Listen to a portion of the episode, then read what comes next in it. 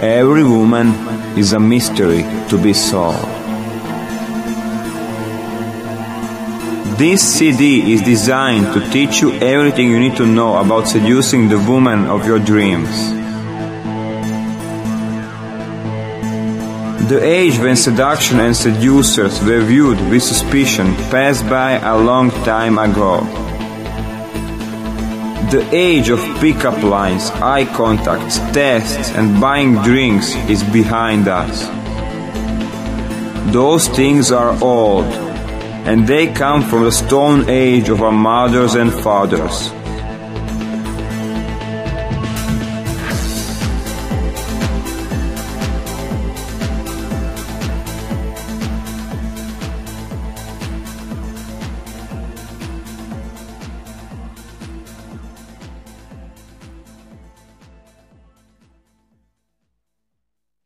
Seducers and players are not some sleazy, disgusting guys. They are some of the most intelligent guys on the planet. That's the good news. But there are a lot of things that you will need to work on to become really good. We need to change your beliefs. We need to change the way you walk, the way you sit, and the way you think. You have been doing some things wrong for your entire life, and we need to change them. All the theories and the techniques you learn here are just a map that somebody drew while discovering the way to a woman's heart. A map is something that shows how it's supposed to look like. When you step into the map, the world is full of new experiences. Stepping into the map is stepping into a new world. The effort you make to connect together everything you learn here on this CD and flesh it out with new experiences is the more important than having the exact logic understanding of a pickup, because pickup is above all not logical. We call them pickup artists because each seduction is a new masterpiece.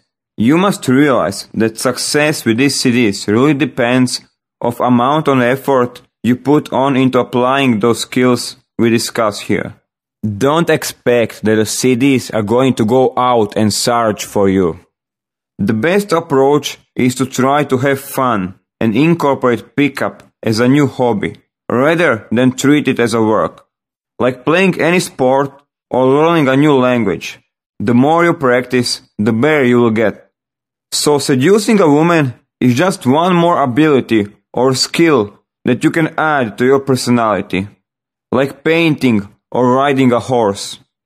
On a first CD, we'll help you to understand the male and the female psychology, social programming, and the basics of seduction, such as left and right brain, what attracts the woman, and subjects of rapport and the structure of a pickup. On the second CD, we'll teach you in more detail how to connect to a woman. We'll go to the subjects of rapport in more depth, how to organize your lifestyle so it's more compatible with the seducing a woman. And we will look at the sample case study of a complete seduction from open to a close.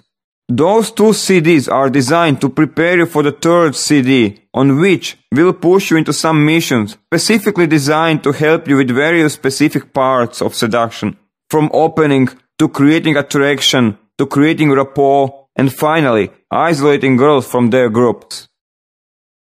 The Matrix. You have probably seen the movie The Matrix. This movie is really important for understanding how our society works. If you haven't seen The Matrix, I suggest go rent it. You will understand things much better, and you will understand these CDs much better. We all know that sex sells everything. Society is controlling us in millions of ways in order for us to become better ships to serve our society better. Sex is just one of them. A big part of control is brainwashing people and making them sad and frustrated. Why? Because you cannot control happy people. If you are happy, you won't buy things. You won't search for the help. You won't search for your happiness as long as you are happy. As long as you think about these problems, as long as you think that you are full of the problems, this guarantees that you will work to make money. And that will give you the opportunity to buy your happiness. Religion, school, TV, and commercials are constantly trying to keep you frustrated, to sell you more and more things. Their main strategy is create a problem, then sell the solution. Now, those problems don't even exist, but it doesn't matter. For example, take a look at both man and the woman. We both want sex, to be together, because that makes us happy. And of course, when somebody is happy, he doesn't think about his problems. He doesn't need more money. He is happy. That person won't work hard, not as hard as some unhappy person will work to get his happiness. For millions of years, man and woman were together, and there was nothing between them. Nothing was stopping them from getting to know each other. But in the last 20 years, somehow it happened that they created something between the man and the woman, an empty space between them, a space where they sell them everything. They separated them. Now, there's an empty space where they sell things. For example, you are lonely, buy this. It's funny how they make females frustrated and unhappy. By sending them messages through TV, newspapers and magazines like Cosmo. Message where they say they are not beautiful enough and how they must look like if they want to be desirable. Check out Cosmopolitan magazine and see what I mean. Of course, most of them will feel unhappy because they cannot afford to look like that.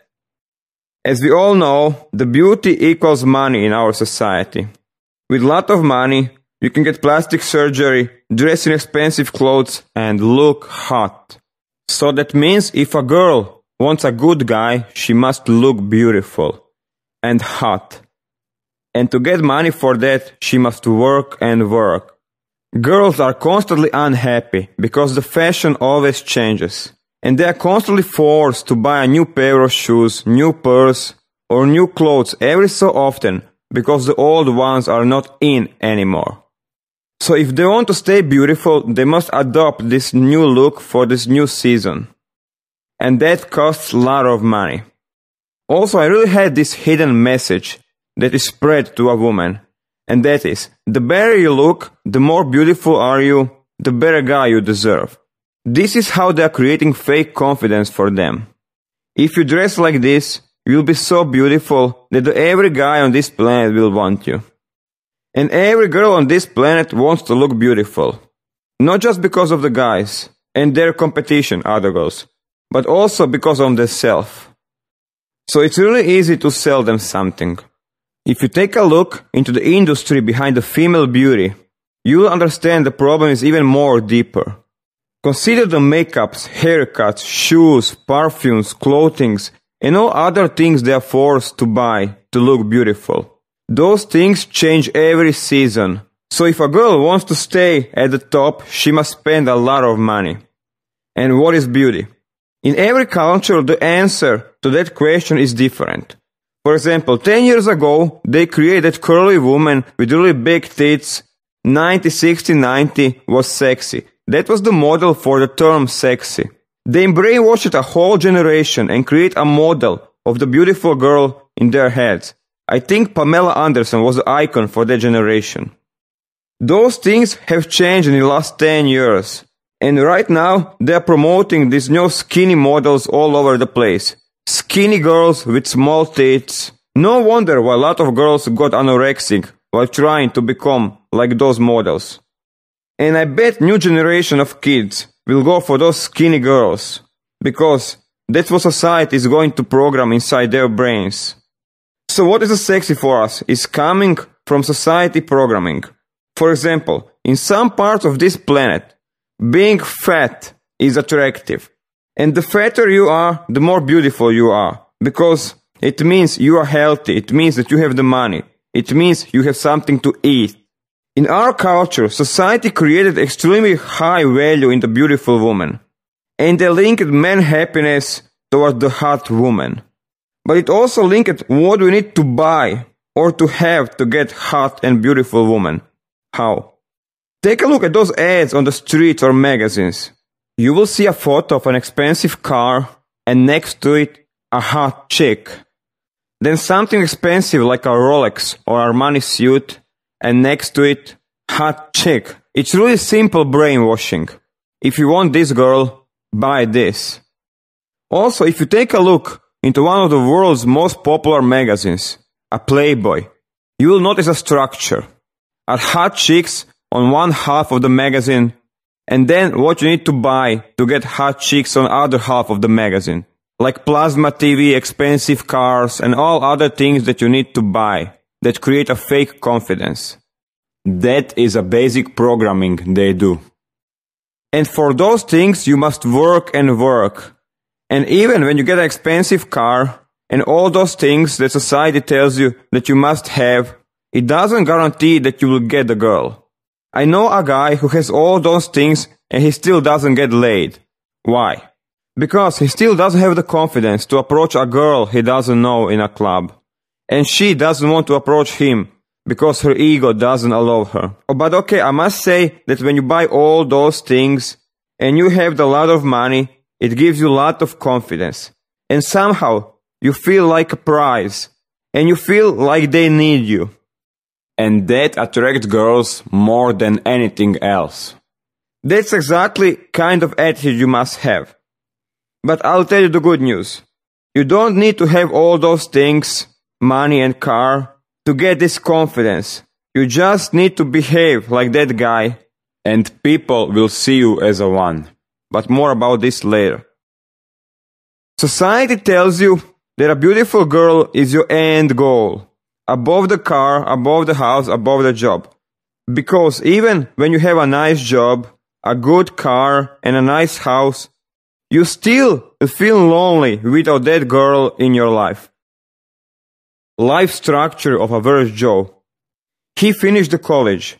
He moved to some average apartment. He has some average car and a reasonable job. But he works harder and harder to get a better job, so he can afford a better place to live, a better car to drive, and dress better. So in the end, he can attract more beautiful chicks and get them into the relationship. All the time he is working more and more to get more money, to buy more things that will make him happy. Hopefully, when he gets enough things, he will seduce some really beautiful woman. On the other side, when a girl finishes the college, she gets some of her job, and she invests a lot of her money each month into her beauty. And she's going to work harder and harder to get a better job, to get more money so she can invest more money into her looks. Because the better she looks, the better guy she's going to attract.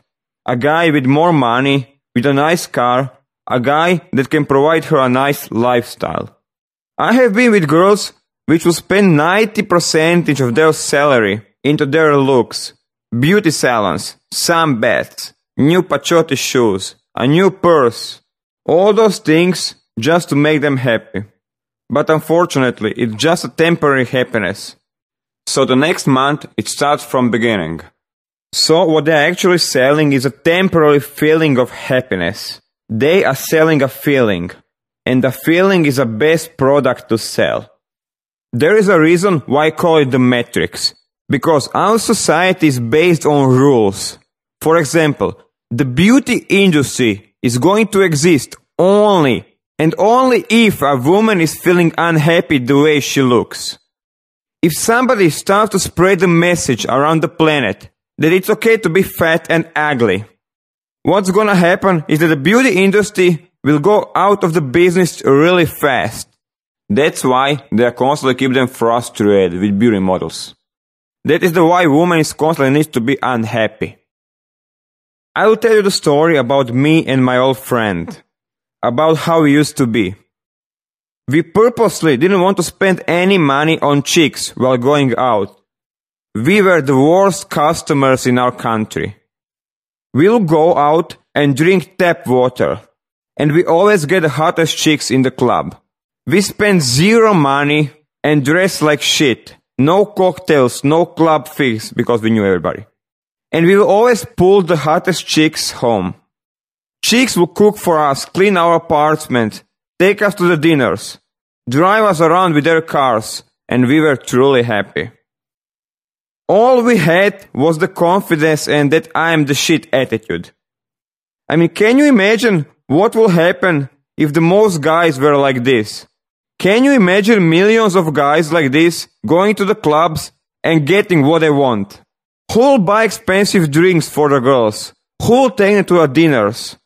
Who'll buy flowers? Who'll buy expensive cars, Armani suits? Who, my friends, who? It will create an economic collapse. Economy will go down. Nobody will buy anything. Now you understand why guys are not supposed to get laid in this society. Why we need to be unhappy. Because you give them the happiness and you are losing control over them. I will show you what society teaches you that is wrong.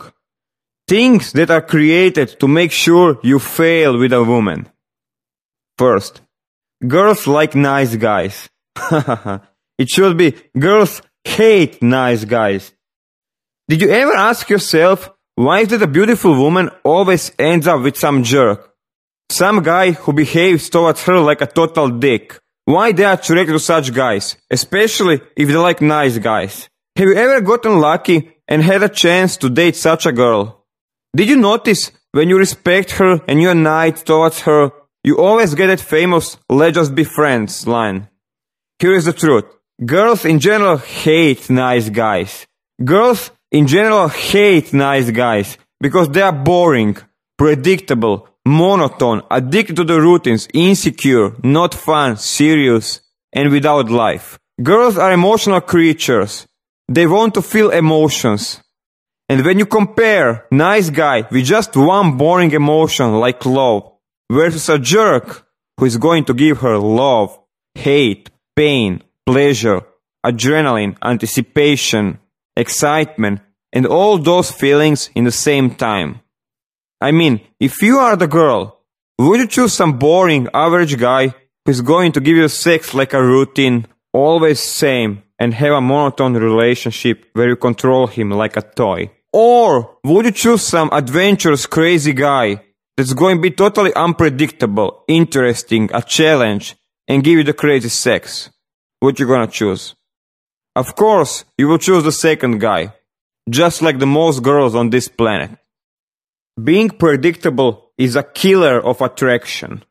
I remember one of my ex-girlfriend, she told me a few times, you know, I really like nice guys, but you know what? I get bored with them really soon, so I dump them. Nice. The second thing that is totally wrong is that the girls don't like sex. That is a total bullshit. They love sex as much as we do, if not more. Take a look at how they dress. Take a look at the magazines they read, and you will find a lot of sex advices inside. It's full of the sex. Face it, buddy. Girls are horny. Very, very horny. It may come as a surprise to some of you, but even the shyest girl will think the sexual thoughts within seconds of seeing you.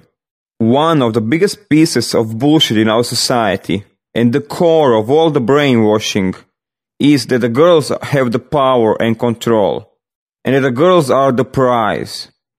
Now let me tell you one sad thing. They don't feel like the prize. They can't be the prize. They are insecure, and they never felt more insecure in our history than in the last 20 years.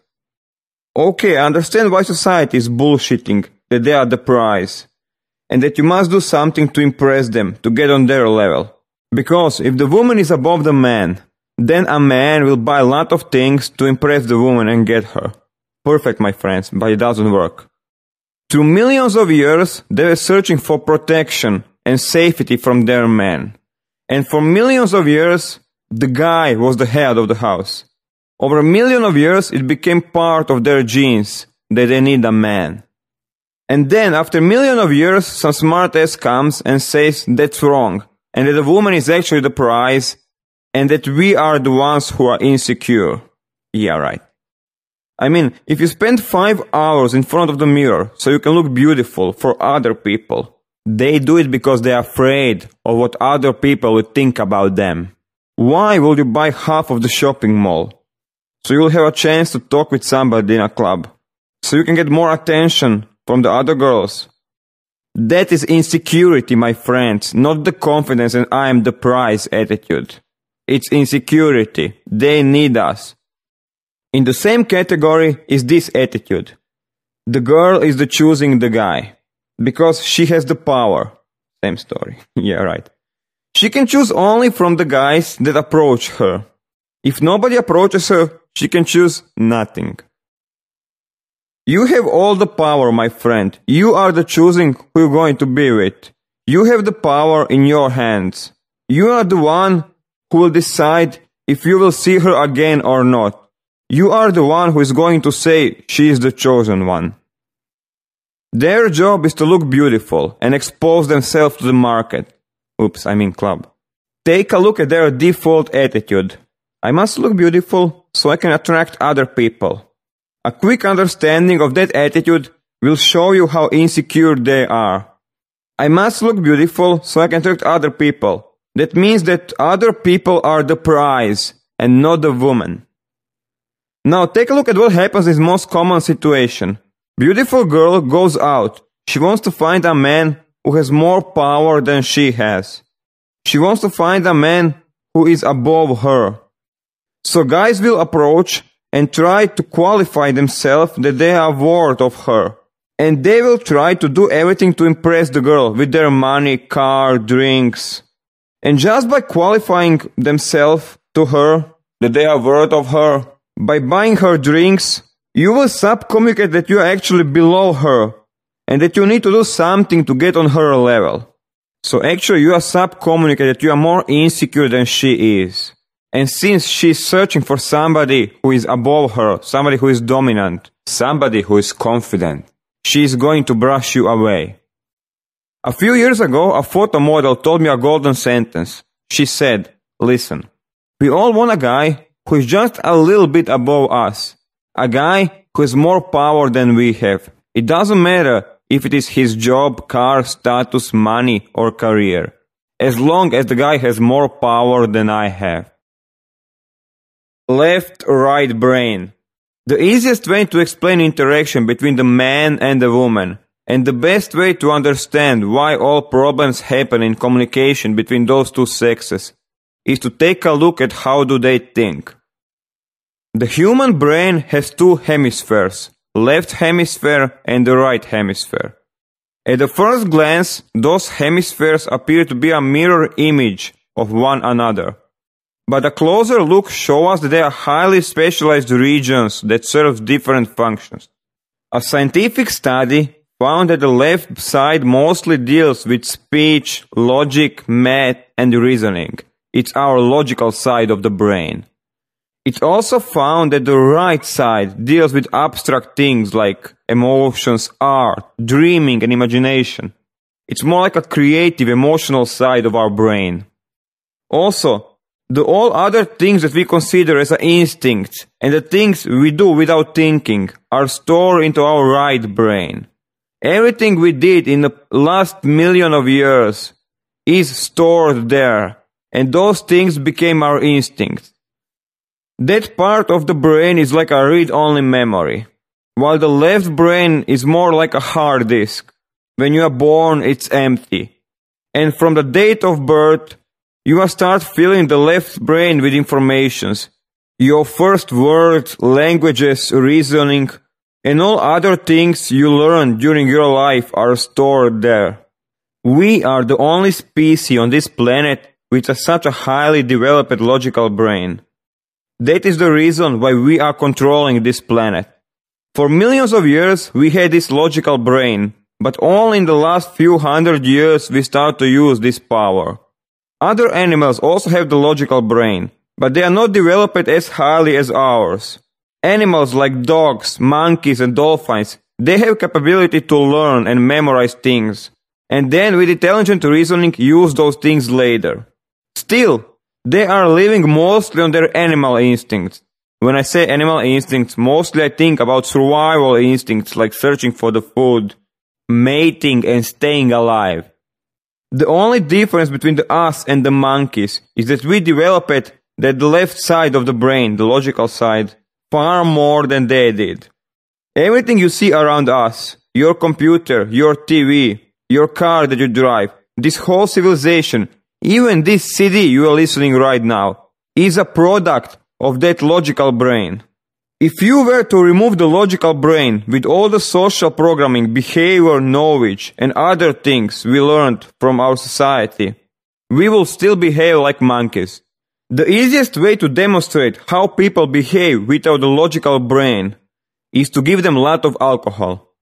As we know, alcohol kills the logical brain. If you take a look what happens at the nightclubs and the bars when people drink a lot of alcohol, things will become more clear. With males, they are trying to protect their territory. They are trying to protect their partners. They are fighting for the dominance. They are fighting for the alpha male status, just like any other animal does. Female, as a weaker and more insecure sex, are trying to gain protection and comfort from the group, so they circle around their friends a lot. With a lot of alcohol, their social programming goes down, and they start to behave really sluttish, navigated by their instincts and the sex drive. That can explain to you why a lot of girls lose their virginity while they are being drunk, and why a lot of people get together when they are under influence of the alcohol. People like to say that girls are easy when you get them drunk. That is true, but also not. They simply don't understand why and what is happening inside their brain. While their logical brain is down, and that includes all their social programming, girls are driven by their emotions and instinct. So there is no reason why not to kiss or have fun with somebody. Let's go millions of years back to the caveman period. Everything they had was the right part of the brain, instinctual brain, just like any other animal back then. So when a guy felt hungry, he went hunting. When a guy felt urge for the sex, he just looked around for the first girl he found in a cave, and he made babies with her. Those were survival instincts. For example, females were attracted to the guys with big muscles, because back then, a guy with big muscles was able to protect their family from intruders and hunt for food. He also had a good genes, so if a girl chose him for a father of her babies will have a better chance to survive than if she had a sex with somebody else. With a time, this choosing of who she's gonna mate with became instinctual. After a few thousand years, they didn't even think about who is the best for their offspring. They just felt some feeling, some urge in their body towards those kind of guys. Today, we call this feeling attraction. If a girl millions of years back, she had an option to mate with this strong masculine guy or some geeky guy who was drawing pictures around the cave. Of course, she chose this strong masculine guy. Quick jump to our reality. Today, girls still have attraction toward those kind of guys. Not as strong as it used to be million years back, because today it doesn't mean that the guy with big muscles will be able to get the food, or that he has the best chance for survival. Still, they have attraction towards those kind of guys because it's programmed deep into their right hemisphere of the brain, thanks to our evolution. Today, things like being rich or well-built creates more and more attraction. But still, feeling behind those things, muscles and the money, is the same, safety and protection. Evolution is a really interesting thing to study. For example, the reason why guys are attracted to the girls with big breasts also comes from million years back.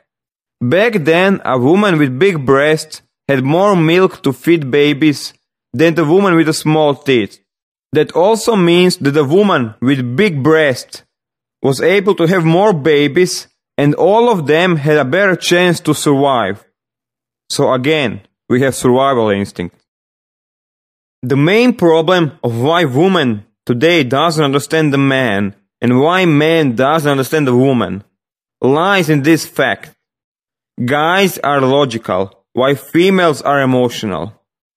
The average man in his decision making uses 80% of the logical brain and just 20% of emotional brain, while females are more emotionally oriented while they're making decisions. Every decision they make counts mostly on how do they feel in that particular moment. and just maybe 20 or 30% of the decision comes from their logic. They always behave by how do they feel in that moment. Here is a small tip. Don't ever try to change the decision a girl makes. Instead, change her feelings and her decision will automatically change. For example, if a girl doesn't feel anything towards you and doesn't want to be with you, don't try to logically change her decision to be with you. Instead, change the way she feels and she'll change her decision automatically.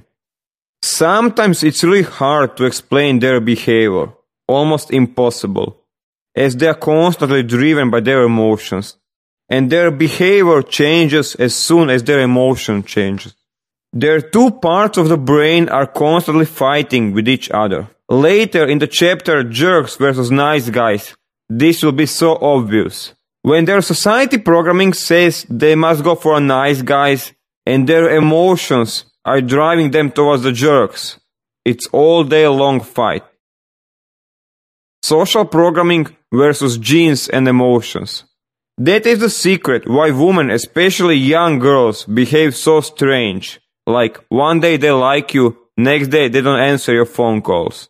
Some girls try to hide their emotional side, and on the surface, the only thing that is visible is the logical nice girl effect. But us, more experienced guys, we can see right through it, and we are able to see their true natural side. When you go to third world countries, you will see how a natural woman looks like without the society bullshit. In Brazil, for example, people will like to say that girls down there are really easy, but I would say they are just how women are like without too much bullshit in their logical brain. They all like sex. We all know it. It's just our culture trying to brainwash them to act indifferent and to hide that fact. Guys will really have a big problem when trying to seduce a woman with logical bullshit. Girls hate logic. So if you want to seduce them, you must engage their emotional brain. You cannot talk with them like you talk with your friends. You cannot engage their emotional brain with boring topics like business, your car, your job. Also, if you take a look at why they are attracted to the fast cars, you will understand that besides social status, it drives their emotions crazy. Speed and adrenaline. It's a big turn on. Attraction and rapport.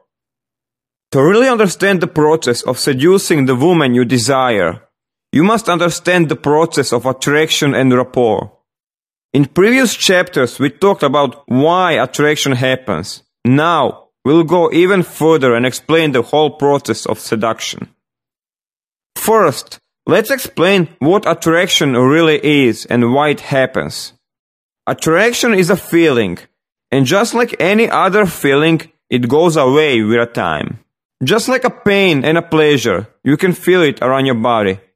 Attraction is a feeling when you truly want something.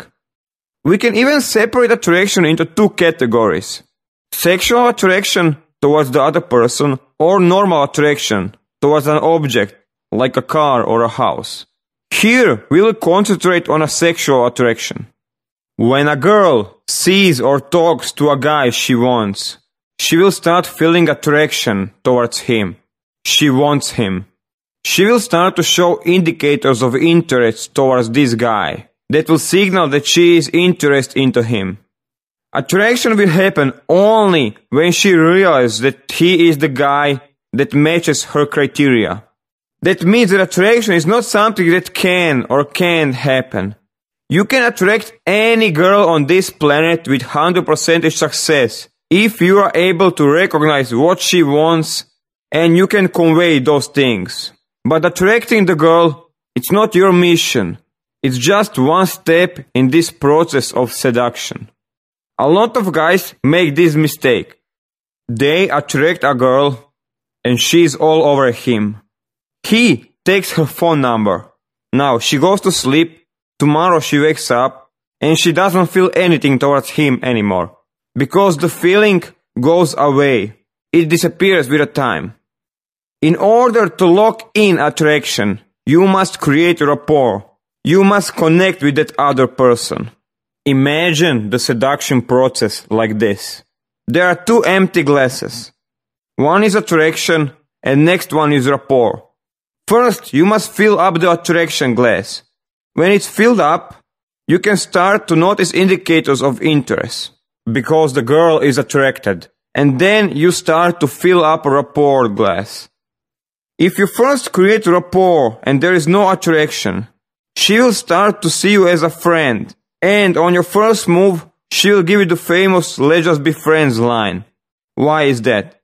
Because you connect with her on a lot of topics, and you two can talk a lot about everything, but she doesn't feel any kind of sexual attraction towards you. And of course, she just wants to be friends. So, here is the right way to do it. First, create attraction. After you create attraction, she will start to be more interested. She will want to know you better, to connect with you. She will start asking for rapport. Then, you start creating rapport. Not before, not after. There is a crucial point where you must start jumping to rapport.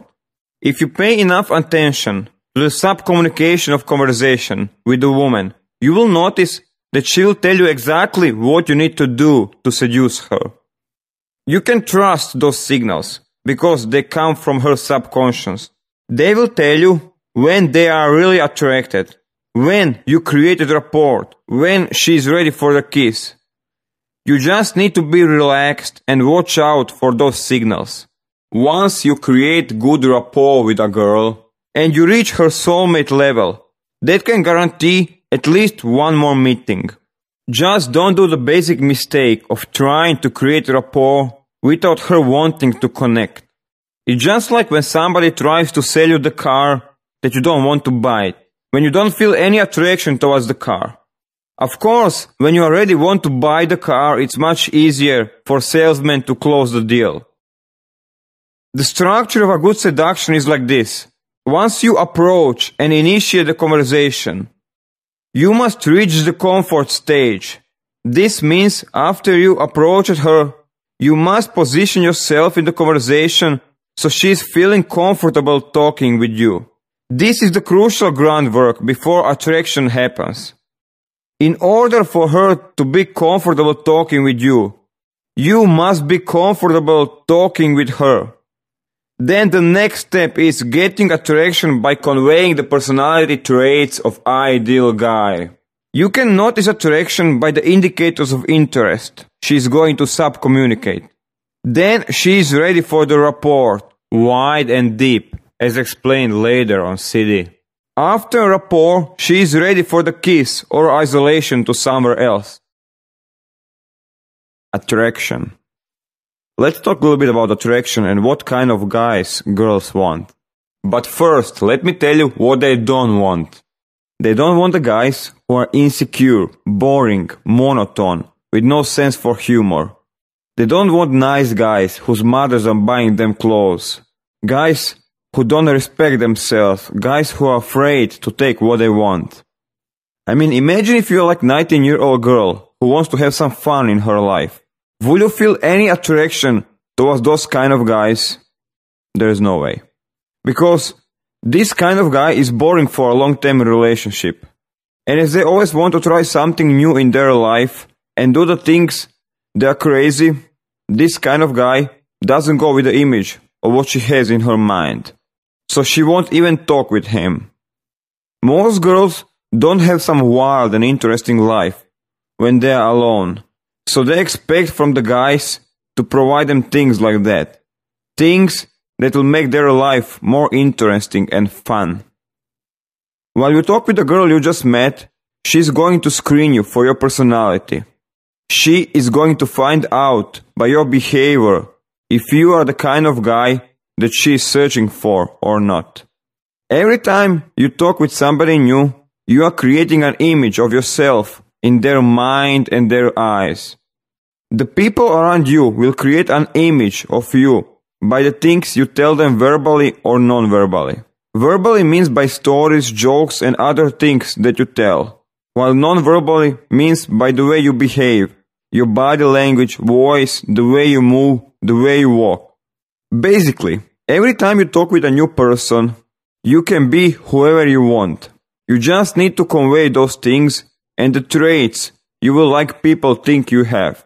With a time, that will become part of who you are. So nobody will be able to tell you if that's real you or you're just faking. It really doesn't matter if you're some nice guy or something else girls don't like.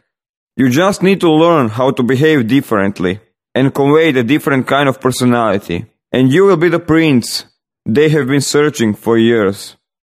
Every girl is different, but almost all of them, they are searching for exactly the same thing. Because here is what almost every girl on this planet will describe as her ideal boyfriend. The guy who is confident, that has a sense for a humor. Guy who knows what he wants. A guy that is adventurous. Who looks and dresses nice. A guy who is in control. A guy that is interesting and also unpredictable. A guy that wants a relationship with her. And the most important, a guy who cares about her. Now, the key is to convey those things when you talk with a girl. When you convey those things, she will start to feel attraction in her body towards you, because you appear to be the guy that she has been searching for. Okay, probably you understand the theory, but how to be the guy that she wants? How to get the confidence? Let's start from beginning. How do you look good? Go buy yourself some nice clothes and dress with a style. Take care of your body. Go to the gym, work out regularly. Take a shower regularly, smell good. You must smell good. This is the first and most basic step you must do. You cannot seduce a woman by being dressed really shitty. Basically, you can do it, but it's going to be 10 times harder to do. So if you want to make your life harder for yourself, go do it. But I strongly suggest that you dress yourself nice. Trust me, people will treat you differently when you dress with a style than when you go out in trainers.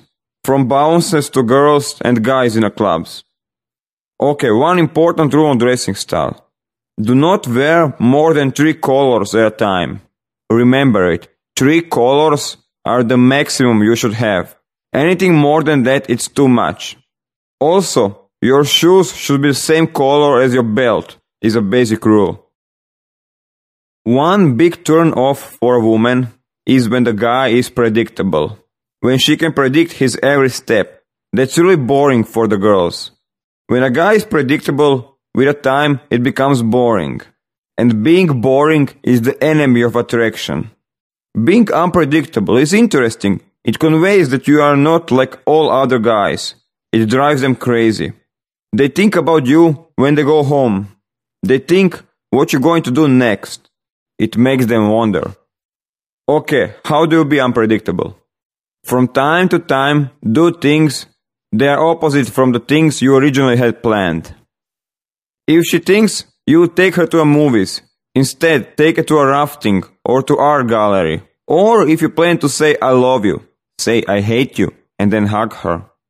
Don't always be like this, because it can be confusing. Don't do it too often. She may think that you are insane or crazy.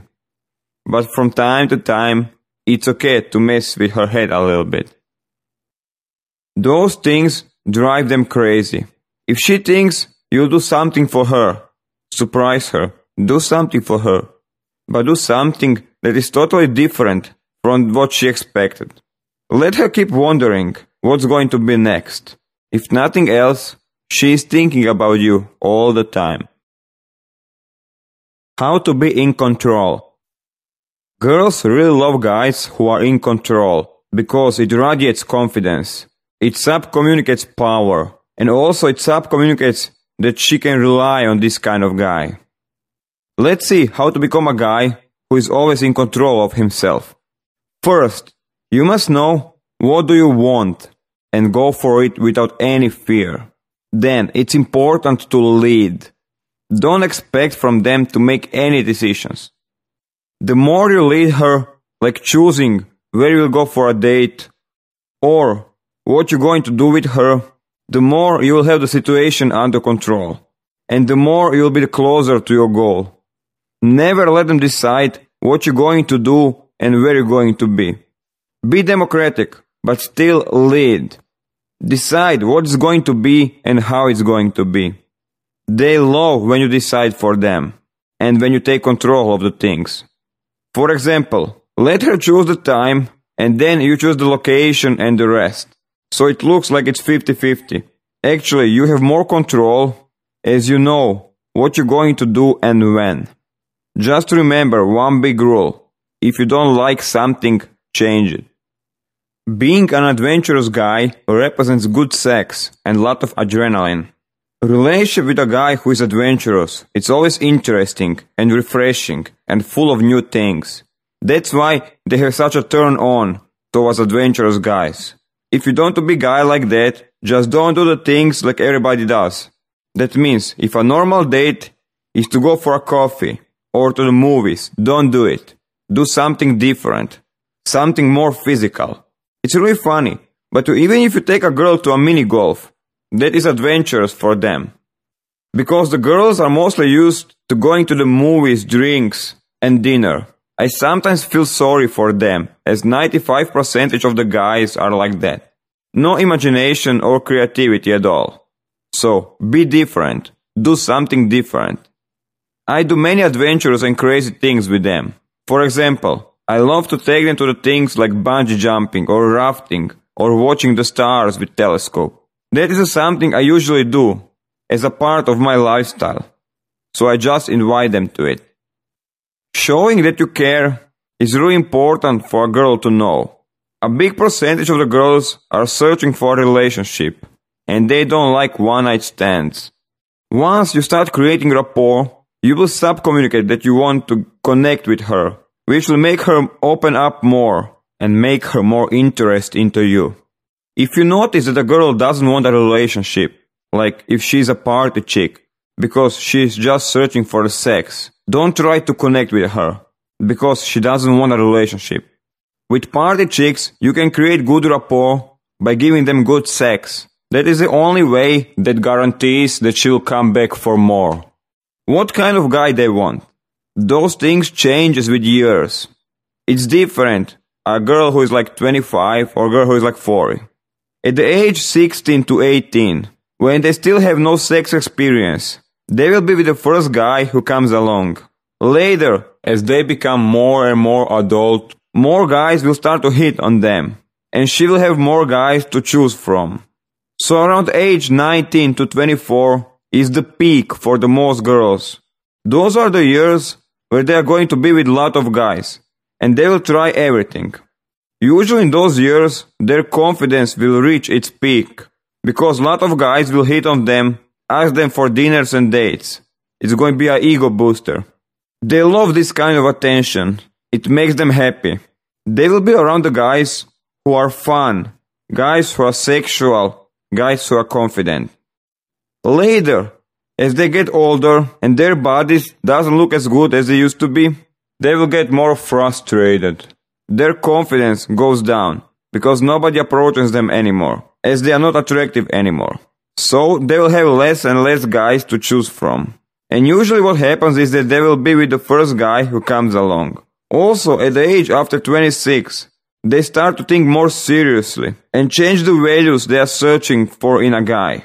They start to search more for the guys who are marriage material. That means they don't search for the guys who are adventurous, crazy, fun, guys that give a good sex. Those kind of things are not important anymore. They start to search for a guy who is going to be a good father, a guy who loves and wants children, a guy who is intelligent and who she can trust. The more time passes after age 26, the more and more they get frustrated and unhappy, and the easier it is for you if you want to get them. Nice guys versus jerks. It's really not hard to understand why most hot girls go for those jerks. But let me explain you even more. I can say from my experience, where I had a few years of being Mr. Nice Guy, and a long, long history of being a jerk towards the women. And I'm gonna tell you the one thing, the more jerk I was towards them, the more attracted they were. When a woman thinks logically, she will never consider being with a jerk. But as she can explain herself, as they more feel than they think, they end up with the jerks. They simply feel attraction towards those jerks. Jerks by nature are more pushy, and they go for what they want, and we know how much women likes to be controlled. Also, one of the biggest dreams women have is to be taken, where jerks push and go beyond that small resistance, and usually get the girl. And the most important thing is that the jerks, they take all the control and responsibility on themselves. So, girls feel really relaxed, because she's not responsible for the sex, it's not her guilt, it's not her fault if it happens. Also, one other big thing is that the girls are emotional creatures, and they love emotions. So I would say the biggest difference between the jerks and the nice guys is that the jerks give them a lot of emotions, like love, hate, pain, pleasure, safety and power, while nice guys give just one emotion, and that is love. And even love is okay, but after a while it becomes boring. Indicators of interest. Let's talk a little bit about indicators of interest and how to recognize them, and how to recognize when a girl is interested into you. A lot of guys have this problem of recognizing indicators of interest from the girls they talk to, because they expect that the girl will express her interest into them verbally. They expect that a girl will tell him, "I like you, let's fuck," or something like that. Now, girls are not like that. If they really want to tell you that they like you, they will sub-communicate that message to you.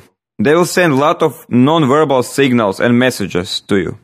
80% of the girls and women are not aware of those non-verbal messages and the indicators of interest they send towards the guys. And those signals they send come mostly from her subconscious, and they are not aware of them. So when you recognize some of those signals, you can be pretty sure that the girl feels something towards you and that she is attracted to you. Here is some most common indicators of interest which will happen in most usual places like clubs, bars, the office, street, or the shopping malls. When a girl is interested into you, she's going to ask you the questions in order to know you better. Questions like how old are you, what's your name, where are you from, and similar questions where she wants to find out more about you. It is obvious that with asking those questions, the girl subconsciously is searching for a rapport with you.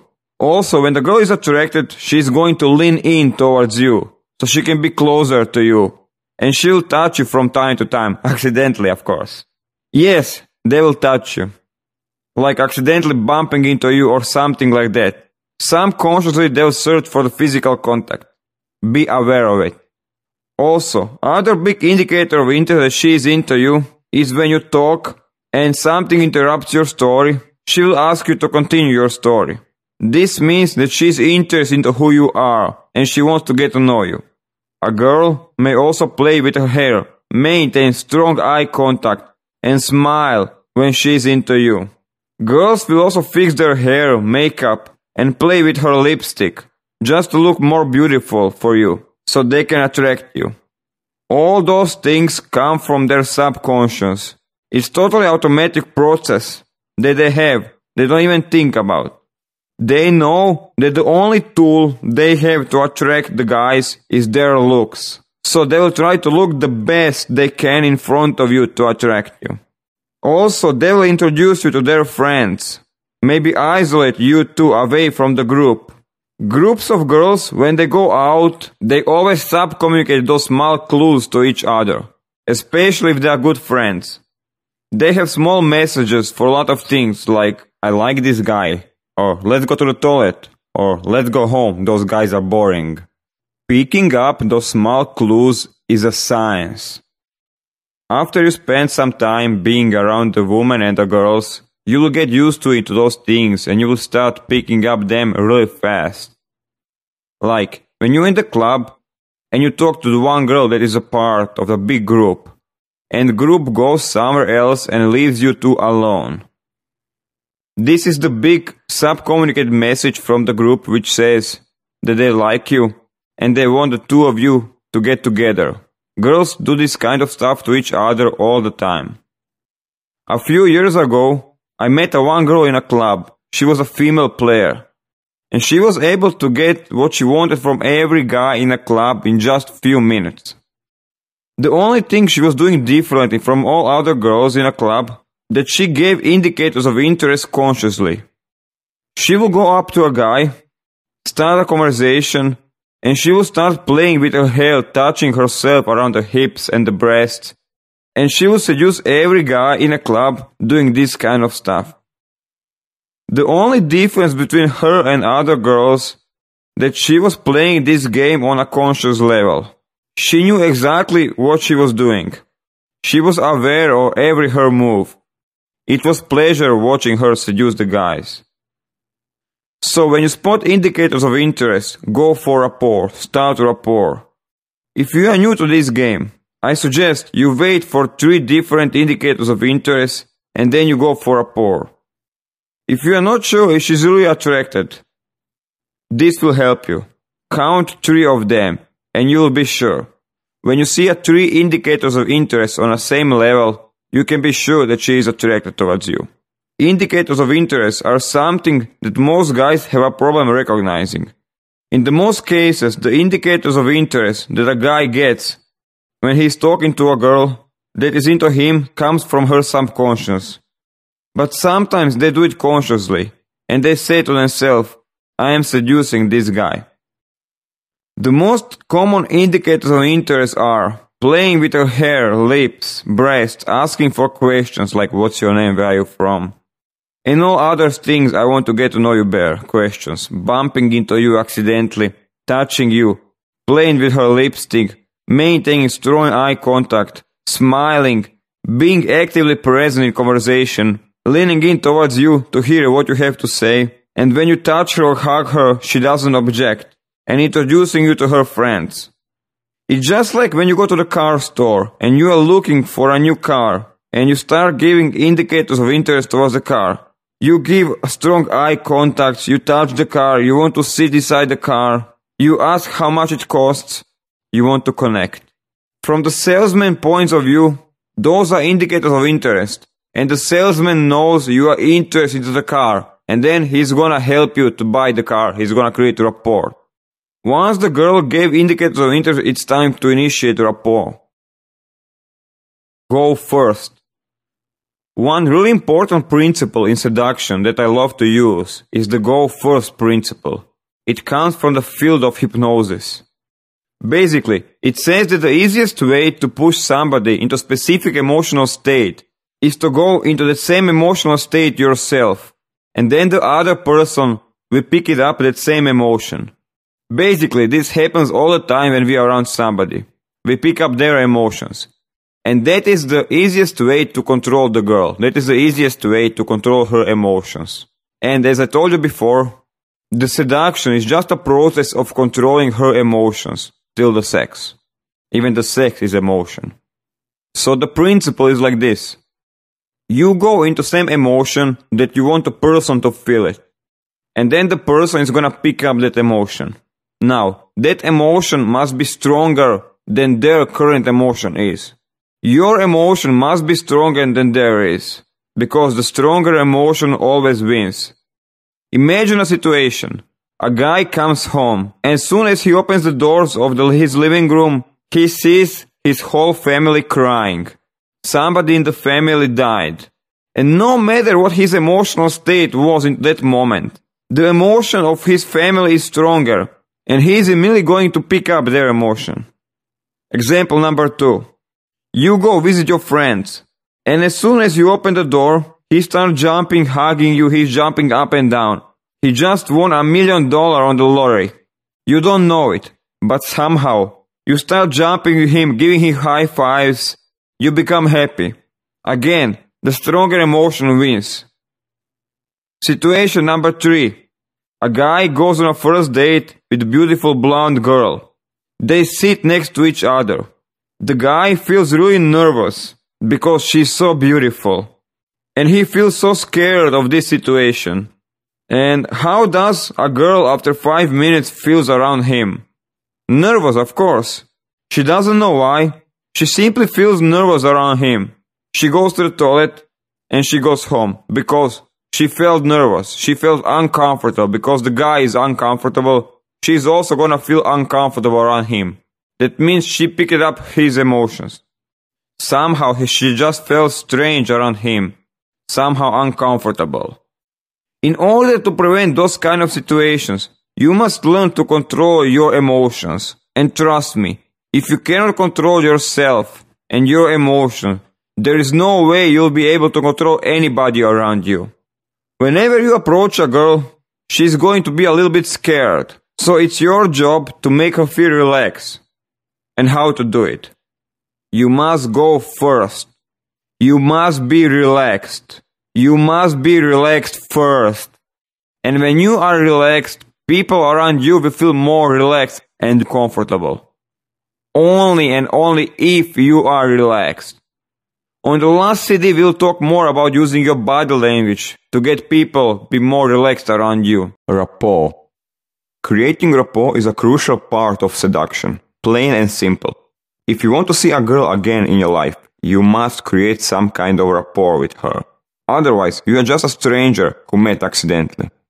Rapport means that you connect with that person, that you understand each other, that you are on the same frequency, same level. Every person in your life that you consider as a friend became a friend when you created rapport with that person. Those are people who share same interest with or have a lot of things in common. For example, you like the same kind of music or you have the same hobbies. Probably, the more things you have in common, the better friends you are. And there are a lot of things that connects two of you. That is the core of rapport. When you connect with somebody so well, and the person is the opposite sex, they usually tell that you are a soulmate. So society definition of a soulmate is somebody who connects with you on a lot of things, who shares a lot of common interests with you, and also who understands you. So if you want to create some kind of connection with somebody, and become their soulmate or friend, you must create wide and deep rapport with that person. What do I mean when I say wide and deep rapport? When I say wide, I mean that you must connect on a lot of topics. When I say deep, I mean that you must go deep inside the topic, deep on the feelings level, and connect with the person on the feelings. While creating rapport, you must create three things. Those three things combined make rapport. They are comfort, trust, and connection. Comfort comes with a time. If you are relaxed with a person you just met, that person is going to be relaxed also, and that will create comfort. Also, while talking to other person, girls mostly, I suggest that you make them comfortable early on with your touch. That means girl must be comfortable on you touching her. And otherwise on she touching you. So that's the job in the comfort stage. You must make them comfortable. That means a lot of high fives and other things that will initiate physical contact. Like palm reading or something else. Non-sexual physical contact. Trust comes with time. But mostly it's about you. It starts from you. The more you trust her, the more she's gonna trust you back. For example, if you leave your sunglasses and you go to the toilet, that will sub-communicate to her that you trust her, and she'll probably trust you more. But in general, trust comes with a time also. When a girl is relaxed, and you open to her with your secrets and other things, you're gonna create a trust. Leading in general makes people trust you. You lead, you decide for them, they will start to follow you and trust you. Connection. Connection is the only verbal part of rapport. That means, to create it, you will need to talk. Connection is the most important part of rapport also, and the most complicated part. Once you learn how to create it, it becomes easy.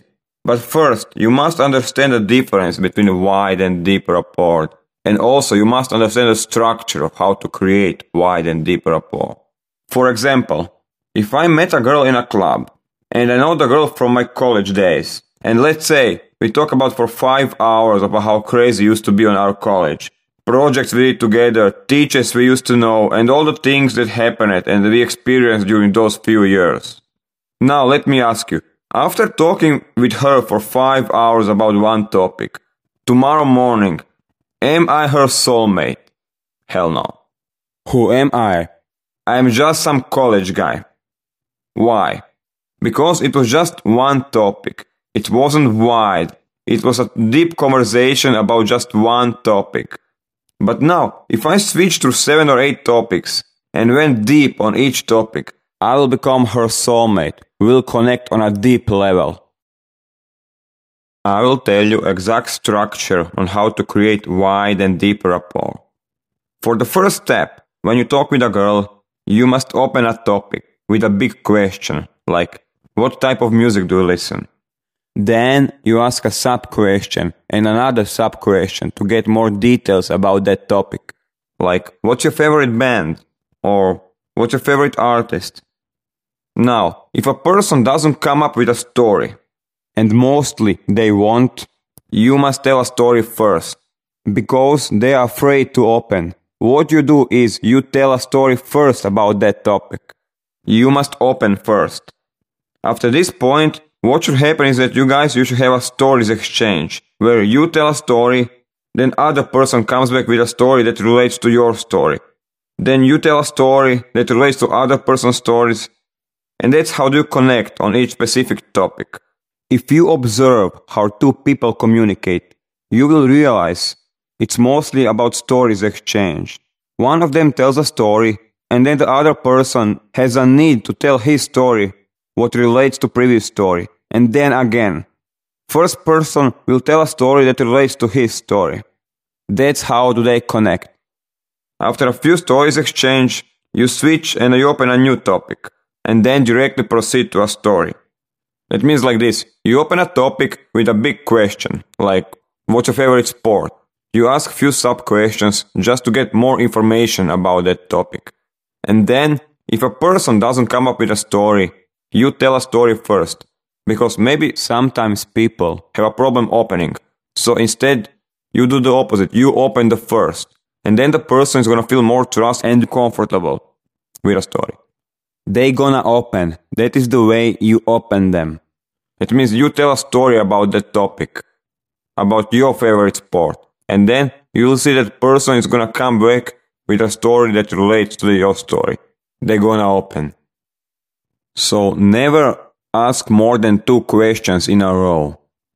Don't try to create a conversation with asking the questions. Instead, tell a story. Always, whenever you want to open up person, you open up first, you tell a story first. That will guarantee that the person is gonna come back with a story.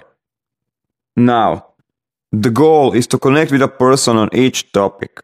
Also, the crucial thing in rapport is do not connect on the surface things. Connect on feelings. One more time. Do not connect on the surface things.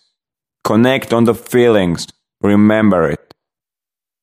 My girlfriend told me a few times things like, listen, we don't connect on surface things at all. For example, you drink Coke, I drink juice. I hate Coke and you hate juice. But the feeling we have while drinking our favorite drinks is the same. That's where we connect. You do skydiving, I do horseback riding, but the feeling of adrenaline and excitement that we both have while doing it is the same. We both enjoy it. So always connect on the feelings, not the surface things. Connect down on the feelings. Everybody on this planet has a feelings for favorite food, for the favorite music, for the favorite sport. It's the thing that we love. So just find those feelings and connect of them. Here are a few more tips. Maintain eye contact in rapport stage.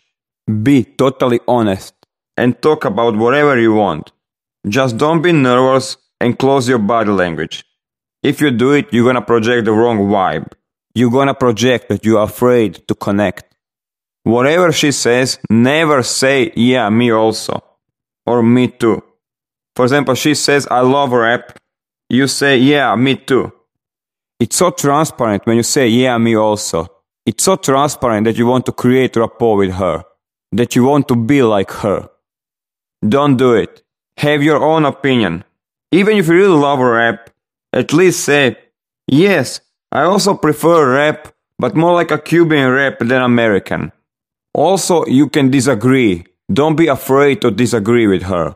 If she likes something, you can always say like, no, see, I hate it, but I really like this.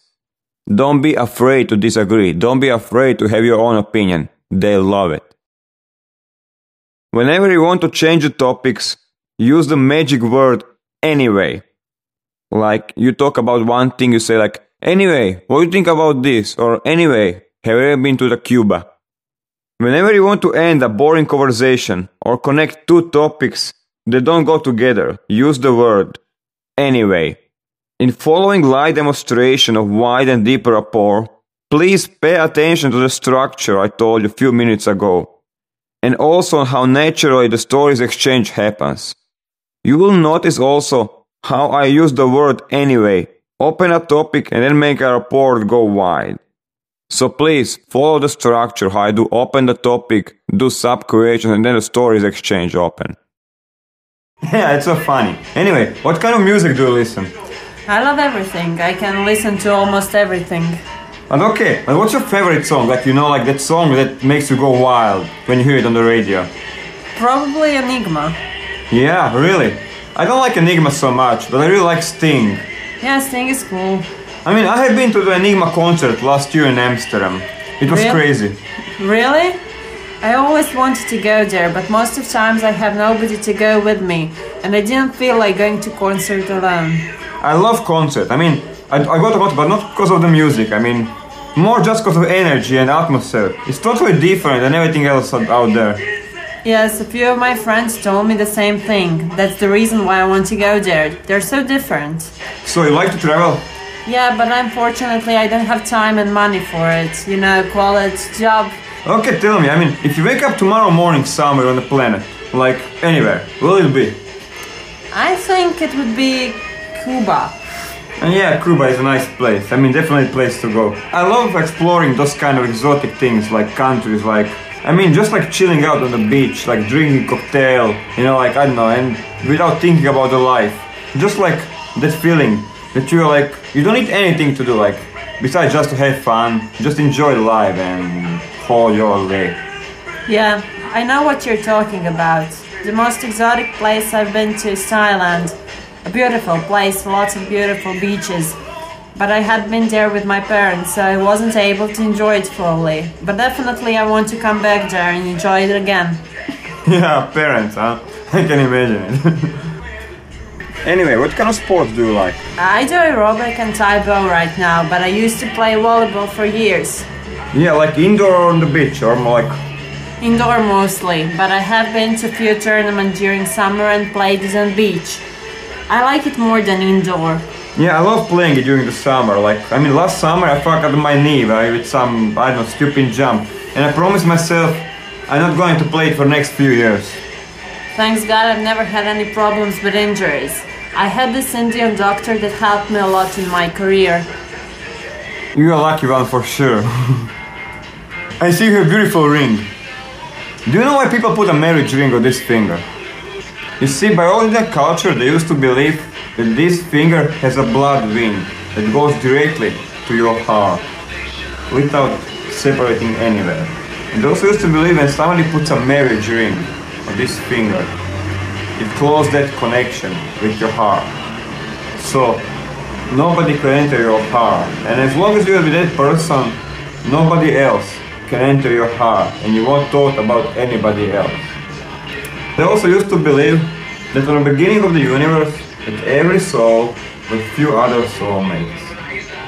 That the purpose of our living here is to find one of those soulmates, connect with her, and live happily with her. That was beautiful. This was a really good example of wide and deep rapport. I bet you say to yourself, but this was just a normal conversation, where's the secret? Exactly. This is the whole point of these CDs, is how to stay normal and still get what you want. If you paid attention, probably you saw the structure I'm talking about. I started a topic and then opened with sub-question, went deeper inside the topic.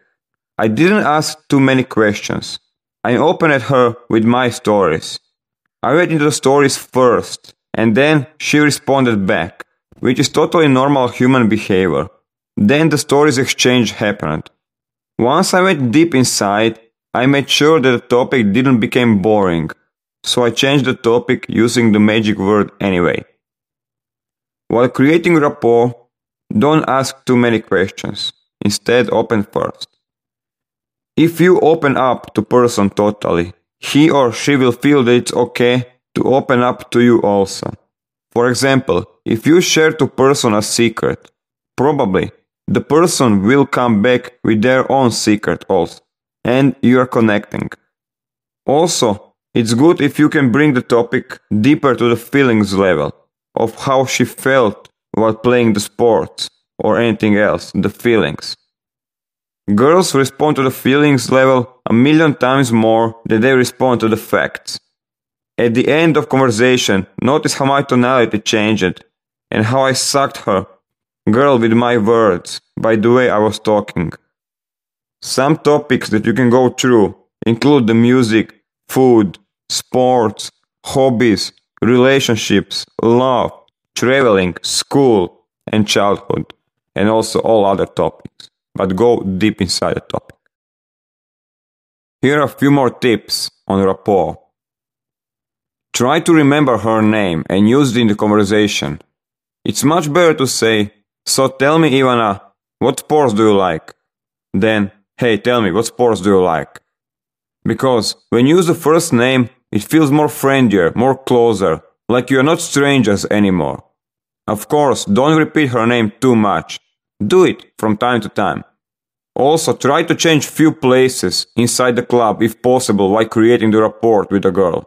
If you approach the girl on the dance floor, take her to the bar and go sit somewhere. The more places you change, the more rapport you will create. It's like going to the world together. One more thing, don't overdo it. It's okay to change place or two during the conversation, during the night. It's enough to do it inside the club. Also, it's smart to take her for a drink to somewhere to more low-energy bar or to the lounge where you can talk more. While creating rapport, your energy level must be lower than in the attraction stage, because in rapport you are connecting with her. You are connecting with each other, so you must be on her level. While in attraction stage, your energy must be higher than her or them if it's a group. If you know how to dance, salsa or some other dance, that's excellent. Here are a few more tips on how to create a deep rapport using your dance skills. If you don't know how to dance, it doesn't matter. Stay away from a dance floor. Basically, it's a good skill to learn. You can get physical really fast, but it's not a skill that you must have to get laid. After you get a girl to dance with you, dance a few minutes to the club music. Then, forget the music around you and in your own mind create your own music and start dancing on it. If everybody in a club is a high energy, you go totally low and dance with her low energy. Be opposite of the club energy. That way you will create your own world where you are alone with her. It's like you two against the rest of the world. It's your own world. By creating your own energy and the music, you will suck her into your world. Also, you must lead all the time, remember it. If you dance regularly, you know this already. With leading all the time, you will create trust really fast. Two types of women. Everybody on this planet should be different and unique. At least, that's what our society tells us. That would be really beautiful, but unfortunately, that's not the case on this planet. There are few main categories where you can put every person on this planet into. Here we'll talk mostly about the woman. I think there is like 8 or 9 different types of women. But to make things simpler, we'll categorize them into 2 main categories. Physical types and emotional types. Actually, it's more like a party chicks and emotional girls. Basically, you know what I'm talking about. And also, I'm sure that in your life, you have met women who fits in both categories. Party chicks are mostly young girls. They like to try everything, sex, drugs, alcohol, whatever. They live for going out and having fun. They love attention. Usually, they have multiple partners, and they don't like long-term relationships, as they know if they step into the relationship, they will lose all their lifestyle. So mostly, they go for one-night stands and short-term boyfriends. When they reach their 20s, they start to change, and they become more serious, and they want to settle down. So they become closer to the second category. Party chicks dress really sexually, because they search for sex all the time. You can recognize them in the clubs because they'll position themselves in the most visible place in the club, where everybody can see them. Emotional types of women. They are more low-energy, down-to-earth women. They are searching for the soulmates, for long-term relationships. They don't like one-night stands, but if you do it correctly, they'll do it. They hang out with their friends a lot, and in the clubs, you'll see them in huge groups of friends, because they don't have such a confidence like party chicks to go out alone.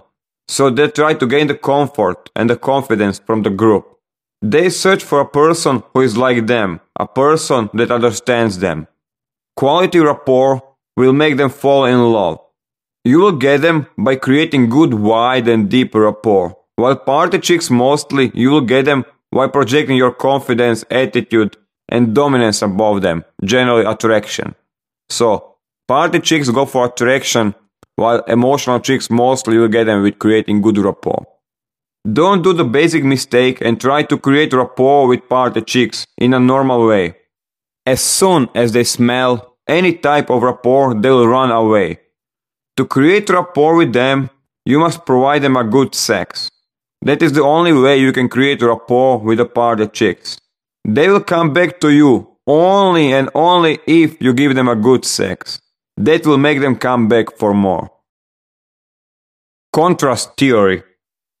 Having a contrast in your personality is one of the biggest things that can improve your game and success with a woman. My whole life I was just a bad boy, and that mostly attracted the party chicks because it represents good sex. As I was just a bad boy, a lot of girls used to run away from me because it was written all over my face that I just want the sex. And I'm not guy for a relationship. So I added a new level to my game. I added this emotional level to my personality, more romantic side of myself. I think I always had this part, but I never let people see it. That part got me other type of a woman, the emotional type of the woman. So really soon I was able to attract most chicks in the club. Party chicks were attracted to me because of my body language, confidence, that bad boy image. And then I'll start talking about romantic things, about feelings, creating rapport. And that will attract emotional chicks as they search for a relationship. Emotional chicks will go crazy because I was exactly the type of guy who they wanted for a relationship. So you probably just have one side, and that is probably the soft side. If that is true, then you will need to work on that other side to get more aggressive, more dominant side. Having a contrast is a powerful thing. As girls and women, they won't be able to figure you out about you. It drives them crazy, as they cannot understand how somebody can be such a badass and so romantic in the same time. Besides going out and approaching women, one thing that will also affect your success is how your home looks like. The girl is going to get a full picture about you when she sees your home. Don't let this last step, when you bring a girl home, blocks you from your success. Two parts of the home that reflects your personality are the kitchen and the bathroom. They are two of the places that will want to check out as soon as they come to your place, so they must be clean. In the bathroom, always have a clean towels, an additional toothbrush, liquid for lenses, and makeup remover. Buy some nice toilet paper, because remember, she has to use toilet paper every time she goes to a toilet. We don't. For the kitchen, make sure that everything is clean. And that inside the fridge, make sure you don't have some old food. In the fridge, you should always have some bottle of good wine or champagne, some whipped cream or some sex food like chocolate or strawberries. Your living room should be clean, just like a coffee table. On the coffee table, there needs to be something interesting. Because when a person sits down on a couch, they usually pick up something from the coffee table to read. I have excellent erotic books like Super Sex by Tracy Cox. This book is full of the black and white erotic photos. It's really a good book, a perfect book for a coffee table. What I usually do is, when I bring a girl home, I'll make sure she sits on my couch and I'll tell her, I'm going to take a shower, make yourself a home here. Just don't touch this book on the table. Even if you open it, don't look at the page 60. And the page 60 is about the oral sex. When I come back, half of the things are already done. When I come back, she's already thinking about the sex. Also, in the living room, make sure you have some good romantic music, which is going to bring her into good state. Some cool DVDs and some drinks, they're also cool to have. I always have some candles and condoms somewhere around the couch. I love to create special atmosphere. You don't need to do it all the time, but from time to time, candles and soft music with a glass of wine can make things really special. Your bedroom should be the most attractive place in your home. The bedroom is a shrine where she's going to get naked with you. Show her that it's a special place by treating it like the one. Keep the atmosphere in the bedroom intimate. Low-level lights in the room are the key. Too much light is going to kill intimacy. Also, girls don't like it. Another thing, as you plan to be naked, the temperature must be on the right level. It must be neither cold or too hot. She must feel comfortable while being naked. Your drawers should contain massage oil, condoms, and maybe some sex toys to spice things a little bit up. With sex toys, be careful. We don't want to scare her. Let it come with a time. As soon as a girl enters your place, try to minimize all the possibilities that can destroy your plan. If your plan is that she's gonna spend the night at your place, then you must have all the things that she needs. For example, maybe she will love to stay at your place, but she doesn't have the makeup remover with her, and neither do you have. So she is forced to go home.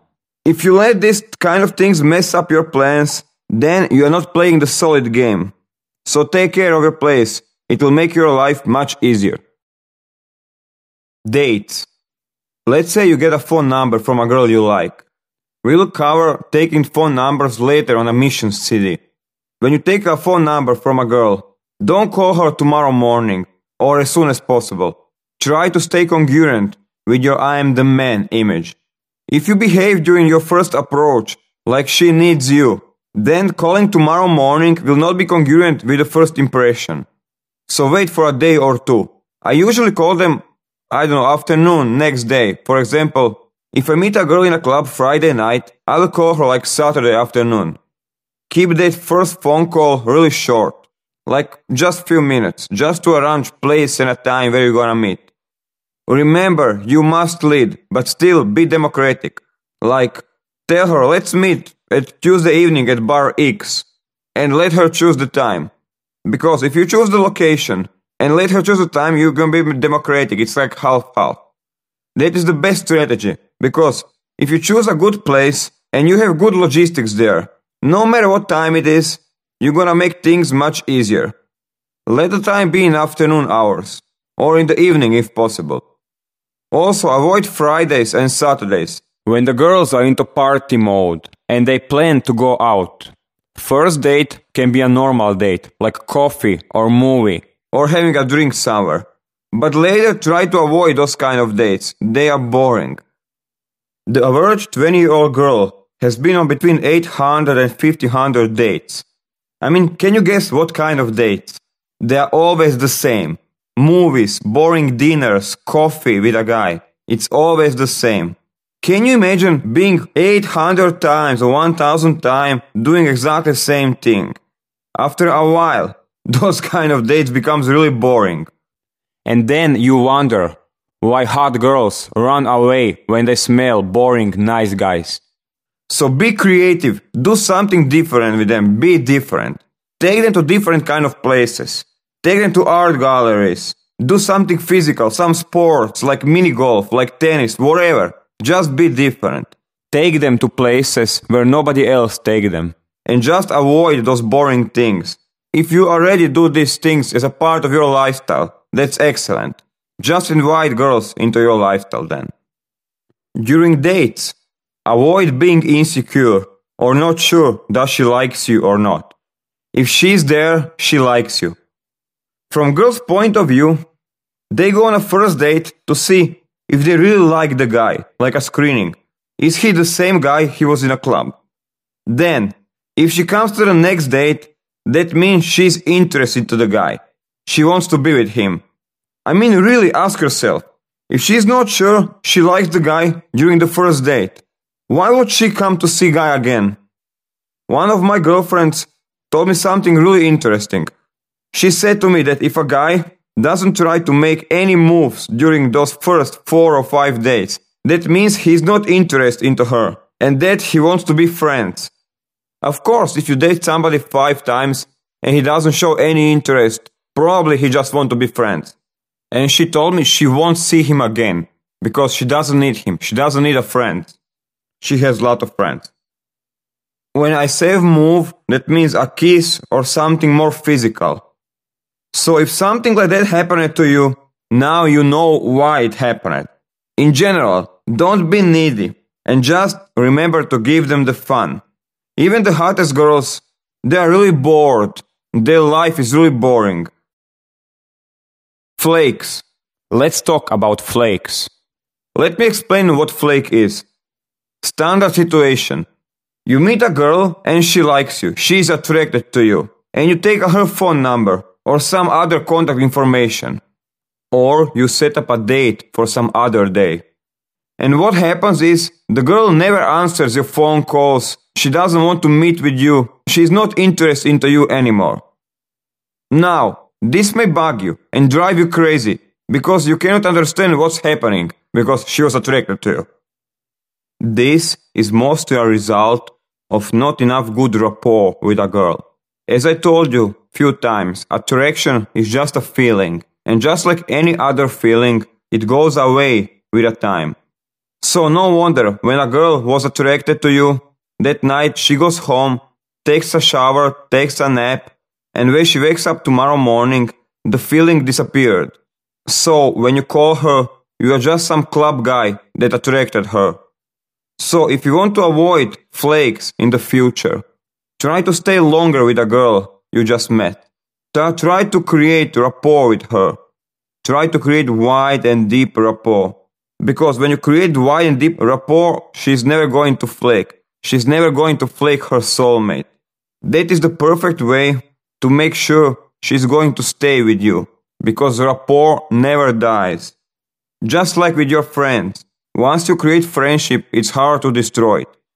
Friendship is rapport without sexual attraction. Emotional states in a pickup. Starting from this section, we'll talk more seriously about the pickup and prepare you for our next mission CD. So, hopefully, after this you'll be ready for the mission CD.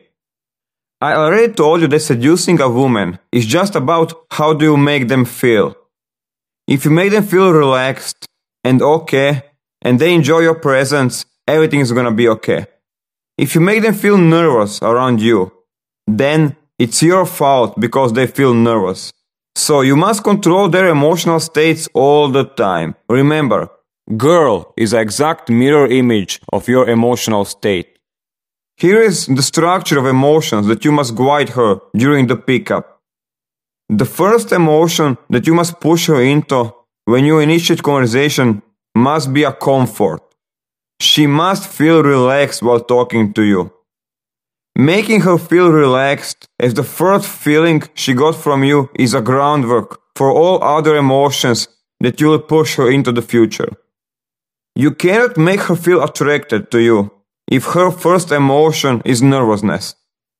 Her second emotion should be attraction. How soon it's going to happen depends on how good your skills are at conveying the things that you want her to see. After you get attraction, the next thing is rapport. Behind rapport, there's a few emotions. The feeling that she trusts you, and the feeling that you of two are on the same page, understanding. It's also good if you make her feel comfortable with your touch during the rapport stage. That means girls must be comfortable in you touching her and she touching you. Of course, non-sexual touch at beginning. You'll accomplish this by using the gimmicks, like palm reading or high fives or putting your arm around her or something else. After you make a girl feel attracted to you, you make her feel that she trusts you and she's comfortable on your touch. So you just need to make things more sexual later. Of course, you are starting this with light kissing, then proceeding to a place where the environment allows you to get more physical with a girl.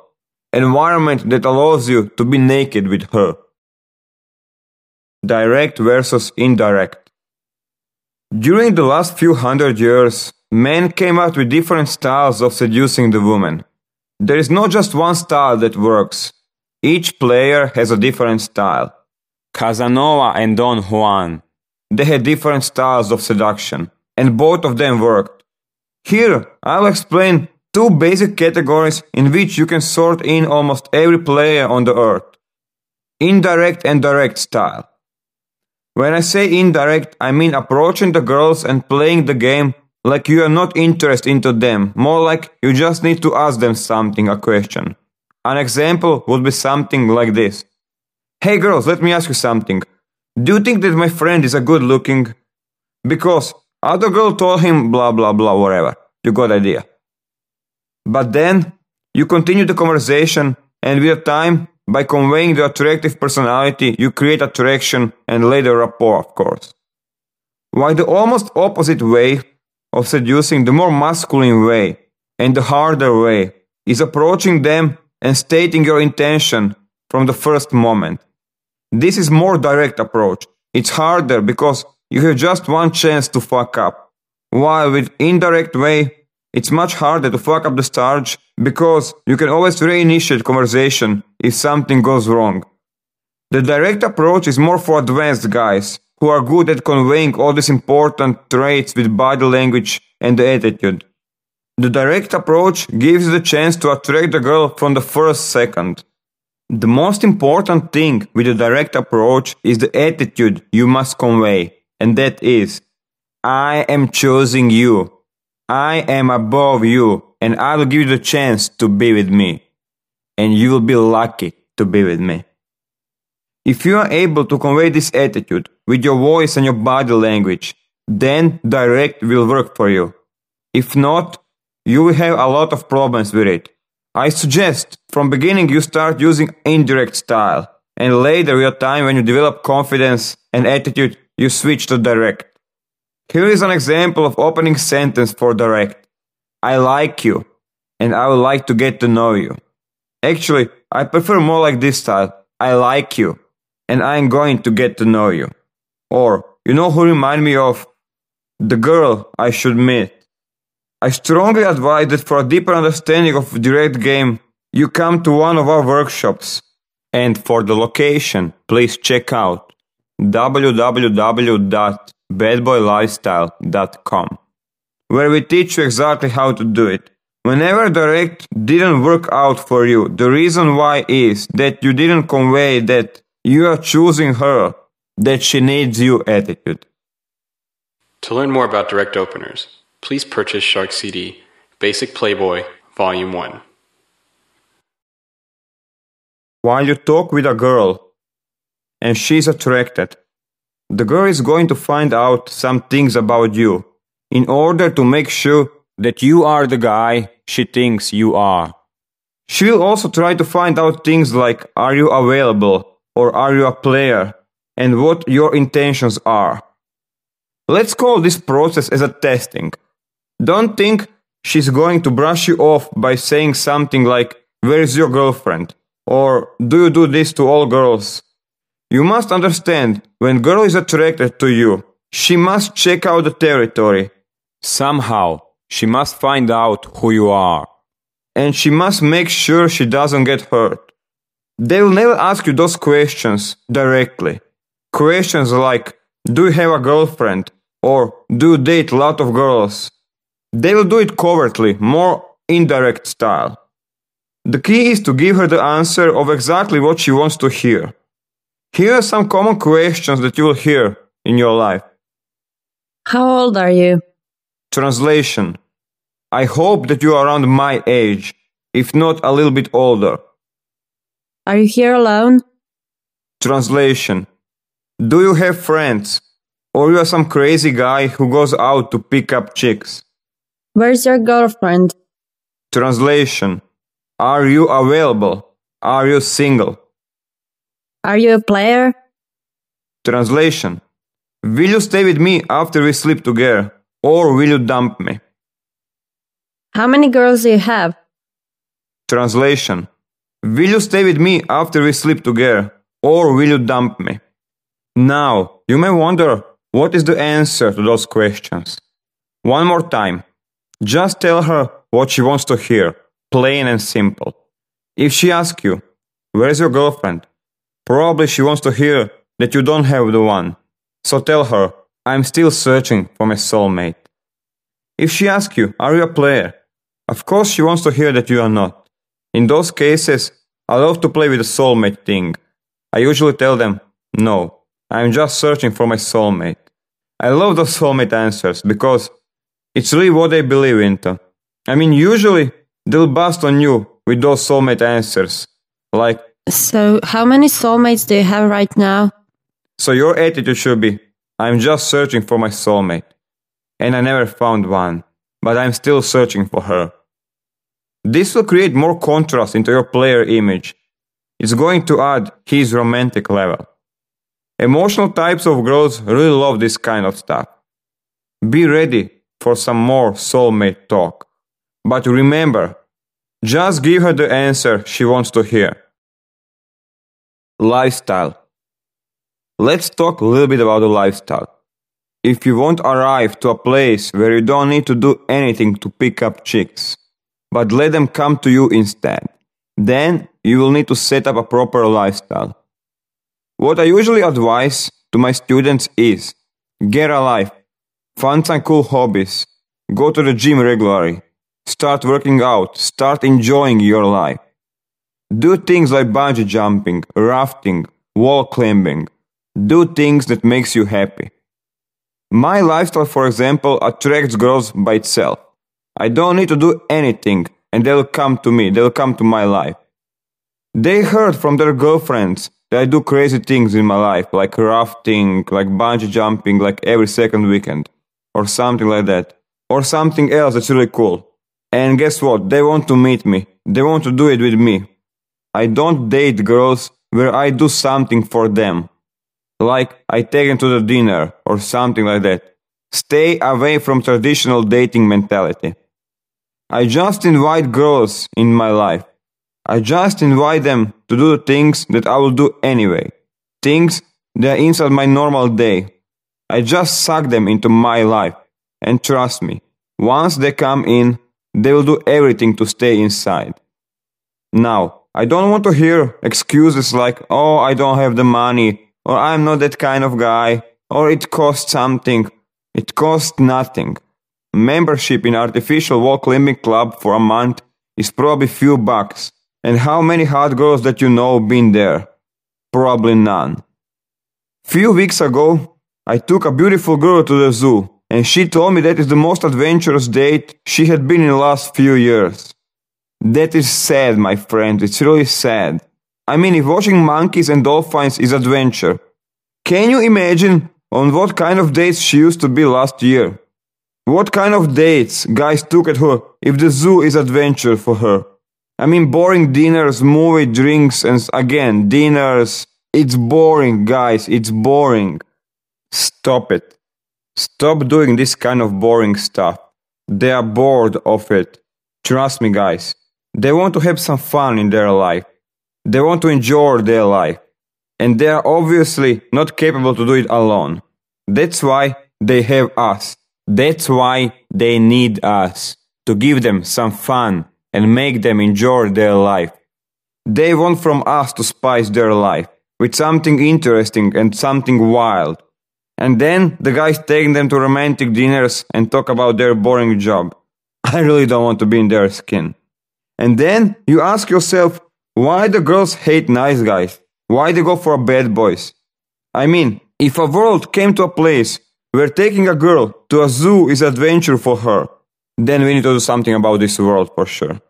You really don't need to do things like I do, like jumping from airplane with parachute or rafting or something else. But do something that you consider as a fun. Start enjoying your life. Be different. Once you start enjoying your life, girls will smell it. And they will want to be part of it. They will want to enjoy it with you. There's really few people on this planet who wakes up in the morning with a smile on their faces.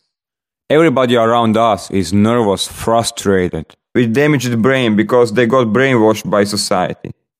They are working whole month just to pay their bills, nothing else. They forgot about enjoying the life. So starting from tomorrow, do small steps and change your life to better. Do something about it. Find new hobbies. Start doing something cool, something social. Stay away from computer. Ideally, you want to avoid habitual.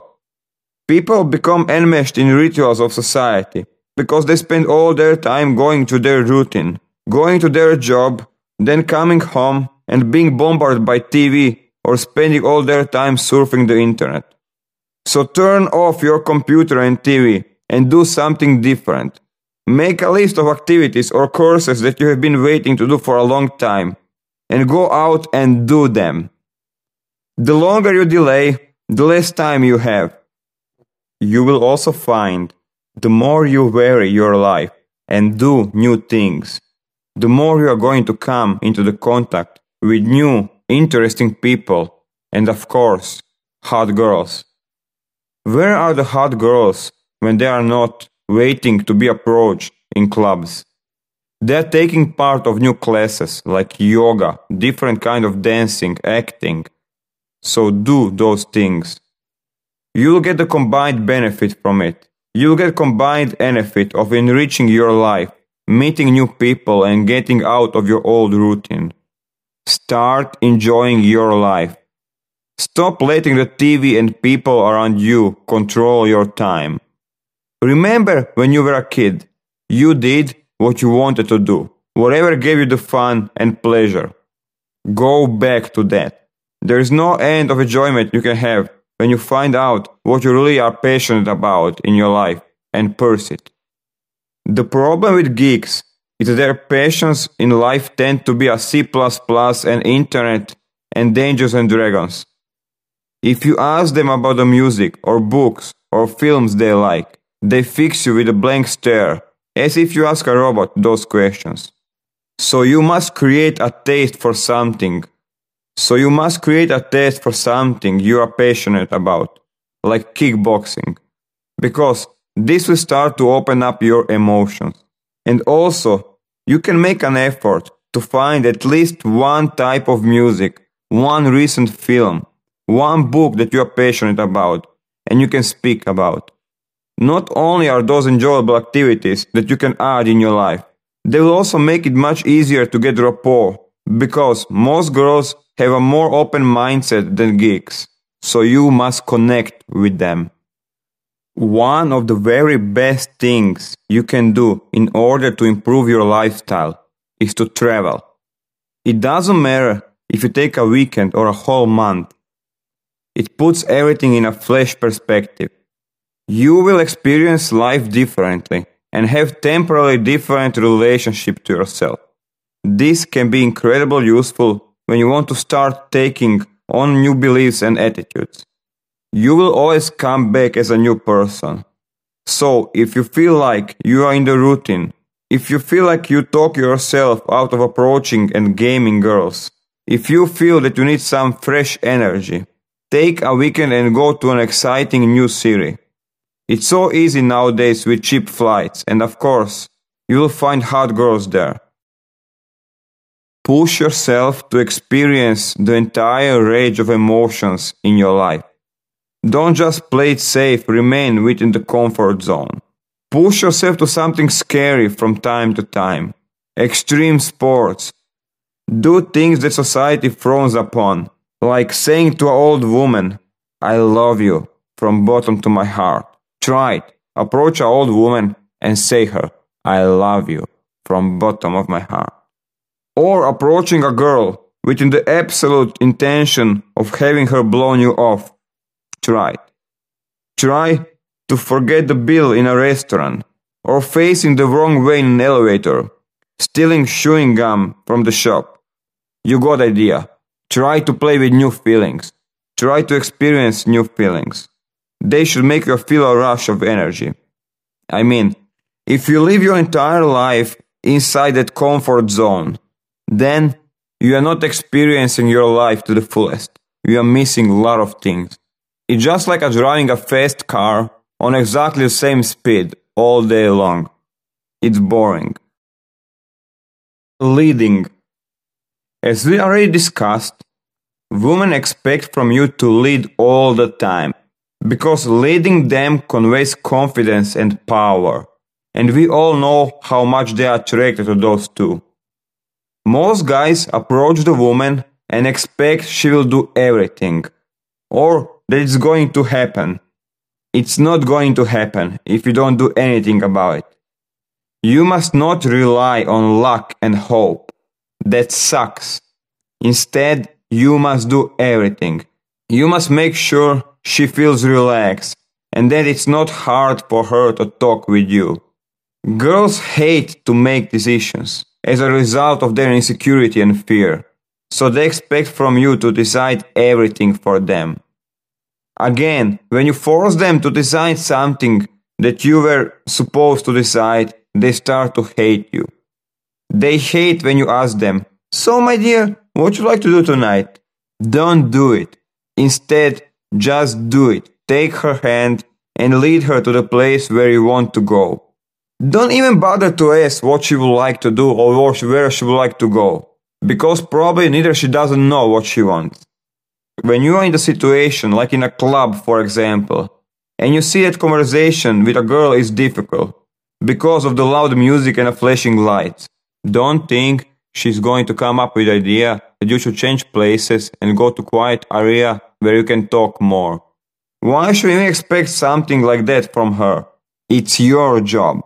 If you want conversation to proceed smoothly and without interruption, then it's your job to take her and lead her to the place where you two can talk normally. Now, the most important thing while leading is not to ask for permission, and do it without using the force. The line between being dominant and aggressive is force. When you use force, you stop being dominant and you become aggressive. Whatever you do with a woman must be done without force or aggressiveness. Being dominant is more about being bold in your decisions and having a stronger decision that sounds like a command. Let's look at an example. If you want to move a girl from one place to another, a terrible way will be to ask her, would you like to go there and sit down? Why is that bad?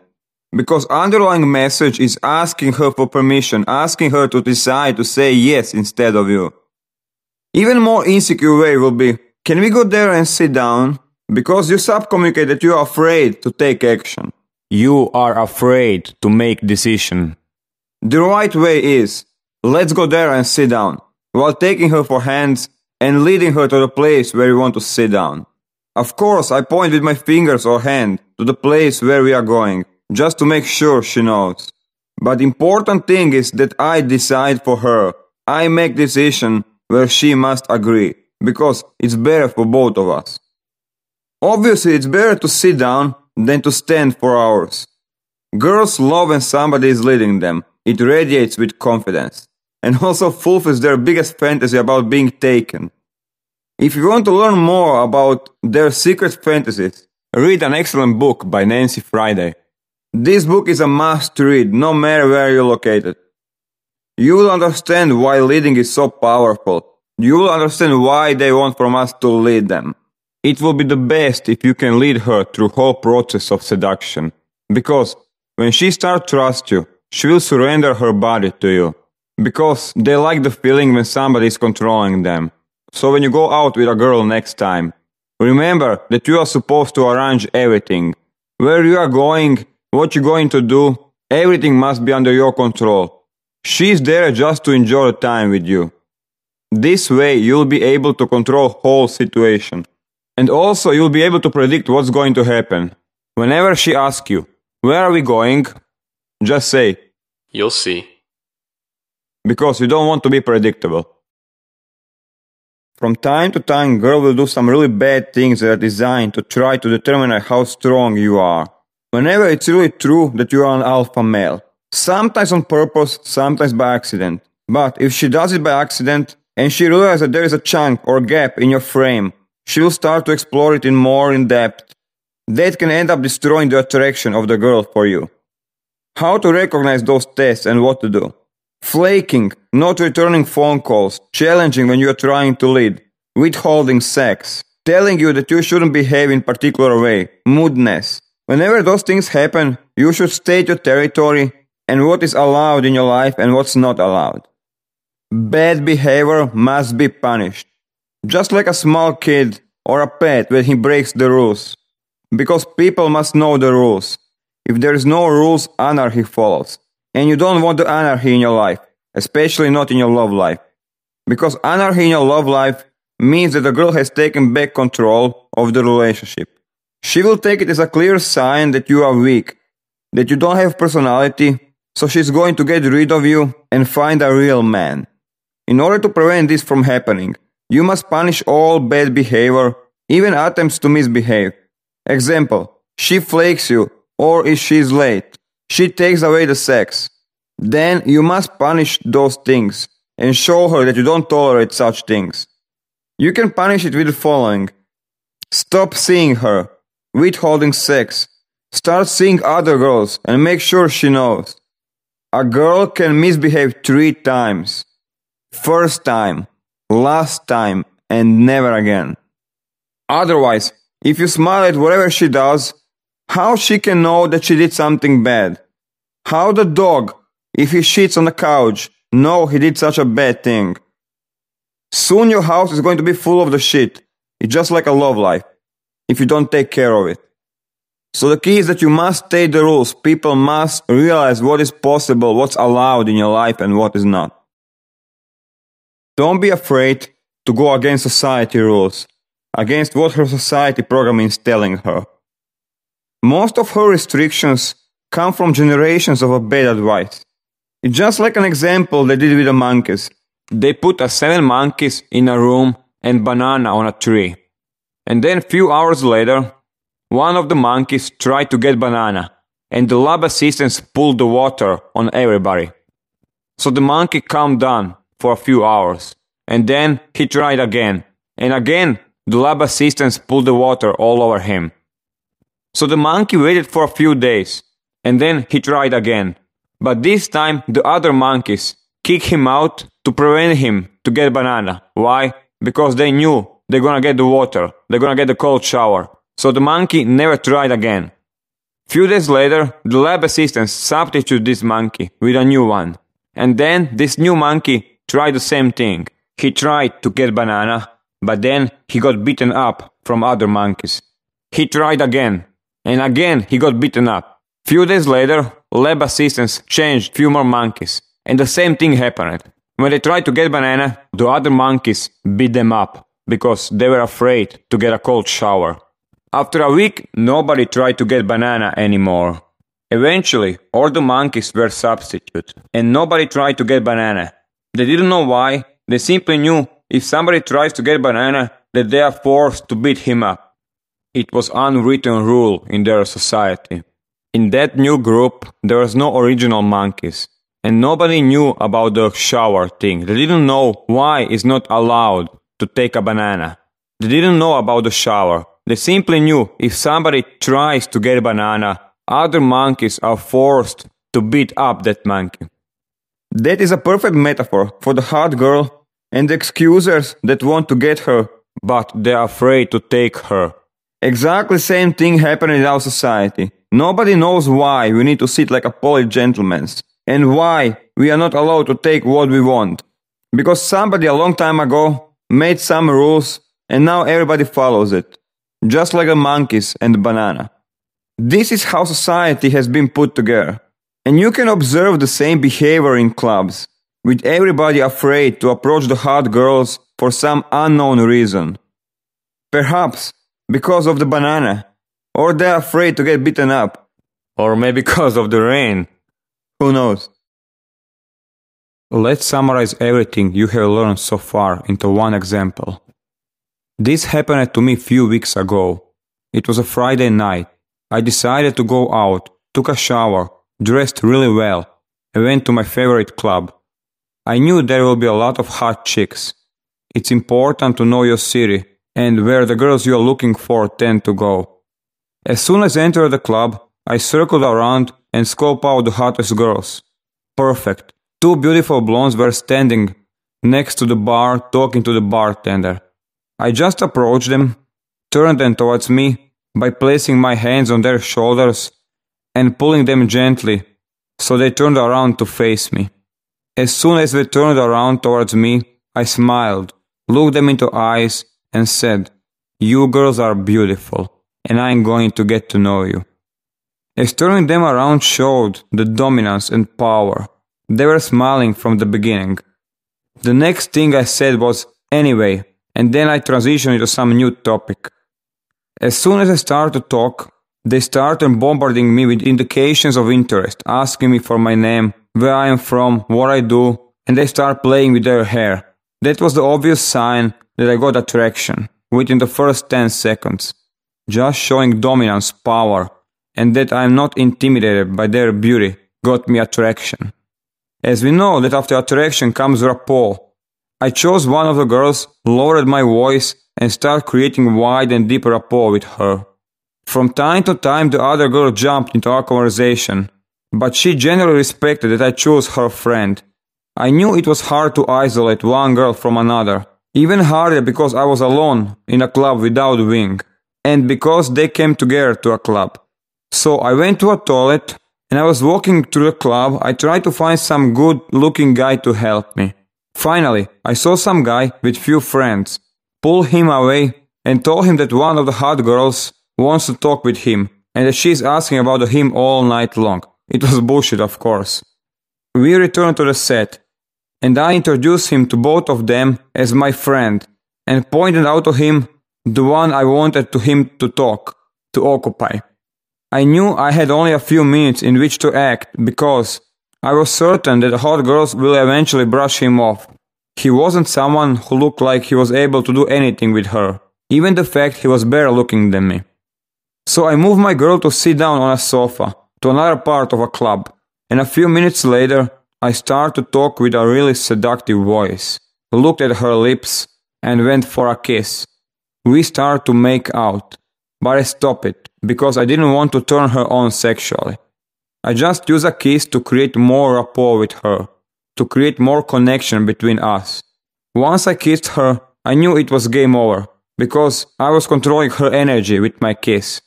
Whenever she disagreed with something or refused to do something, I would just kiss her, and that way turn off her reasoning. It's interesting how kissing is disengaging logical brain. As we were walking outside the club, she asked me, "Where are we going?"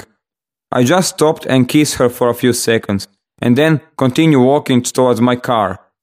When she realized that we are going to my car, she said again, "No, we are not going to your car." Again I stopped her, kissed her for a few moments, and then continued walking. Like with a kiss you are saying, everything is alright, don't worry. Of course, in order to pull something like this, you must be 100% congruent with your attitude and frame of knowing what you want and doing whatever you want without any force. On this CD, we'll mostly talk about how to put things we talked on previous CDs into real thing. If you really want to succeed with this, you will need to practice, just like any other thing. If you want to become good, you must practice. Of course, if you don't want to do it alone, you can always come to one of our workshops and we will fix it with your help. You can find more about the workshops on www.badboylifestyle.com. One of the things that will destroy your game big time is your negative attitude towards yourself and towards girls or the woman. This is something that you must be really careful, because people can smell it, especially girls. One of the biggest mistakes that you can do is to think that she's so beautiful and that you don't deserve her. And guess what? If you approach a girl with that mindset, no matter how much you try to hide it, it will be obvious, my friend. Small body language clues will reveal it, and you will destroy all your chances with a girl. Why? Because if you think you don't deserve her while talking with her, she will pick up that belief, and she will start believing that you really don't deserve her. So it's game over. You don't deserve her, and she's gonna blow you away. So everything starts from you. For example, if a guy approaches a girl with attitude, "You will be lucky to be with me." After a few minutes, she'll start to pick up that attitude and really start believing into it. And guess what? She would really think that she'll be lucky if she sleeps with him. She'll start feeling attraction towards him. This kind of thing happens all the time everywhere around us. If you think you are the loser and bad with women, why do you think other people will think differently?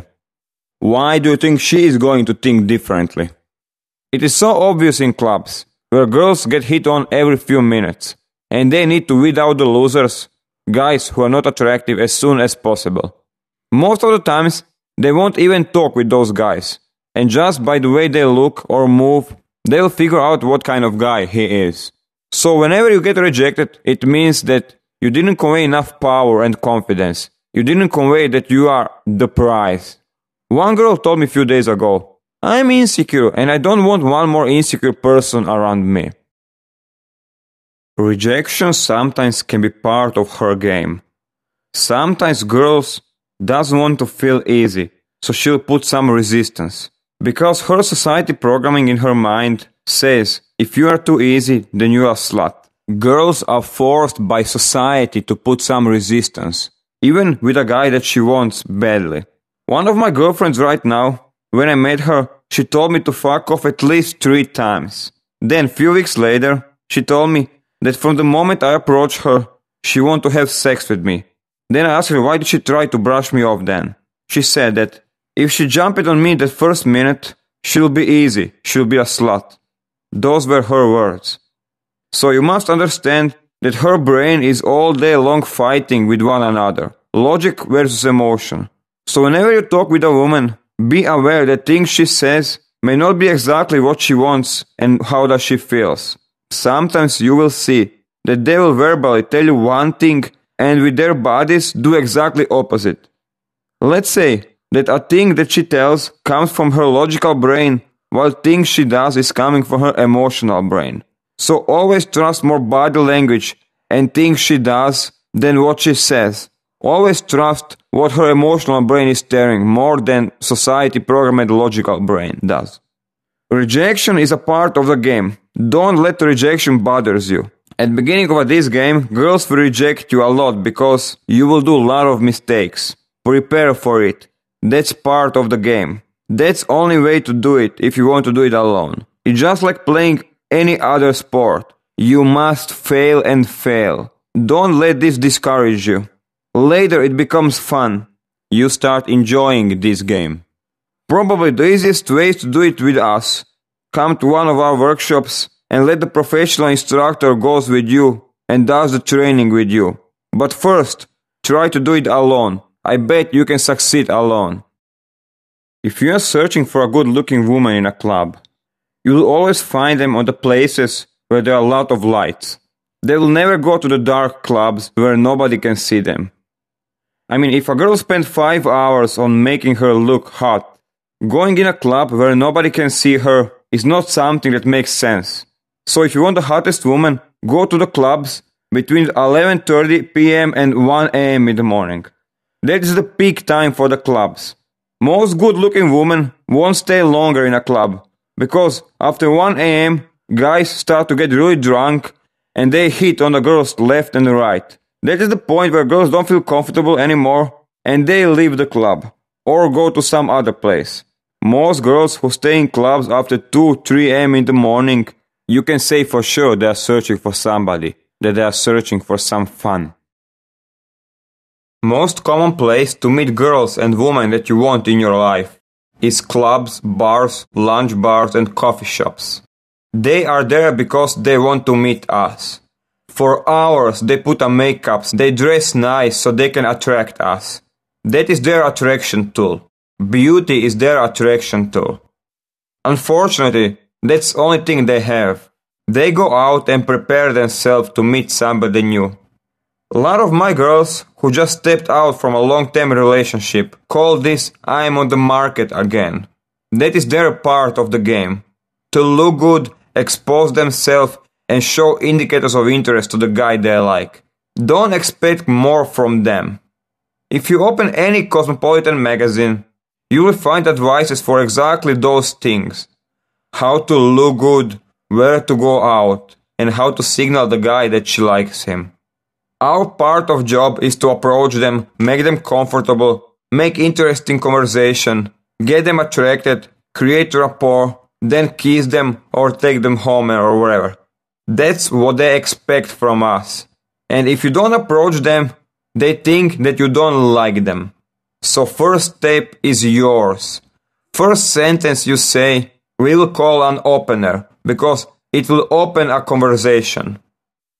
Structure of seduction is to open a conversation, create attraction by conveying personality traits, then create rapport and close the deal. In the clubs mostly, you will see a group of the girls. Girls and guys is a part of a group, or just girls or just guys. Number of people inside a group can vary from 2 to 100, but mostly you will see the groups of 2 girls or 3 girls or few guys with them.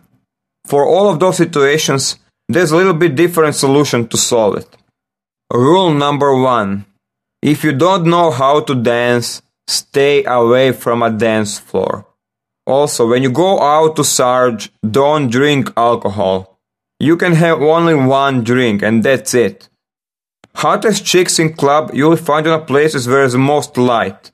I mean, ask yourself, did you spend 6 hours to look beautiful and then to be in a dark where nobody sees her?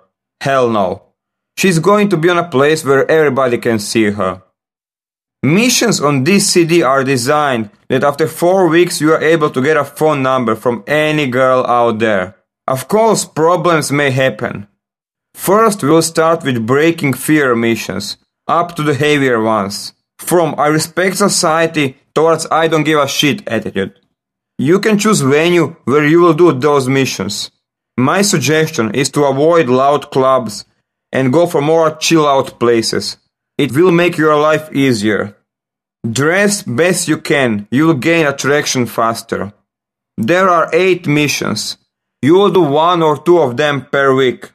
We'll focus mostly on girls-only groups in first 6 missions, while later you'll be forced to approach guys, talk with them and then switch conversation to the girls.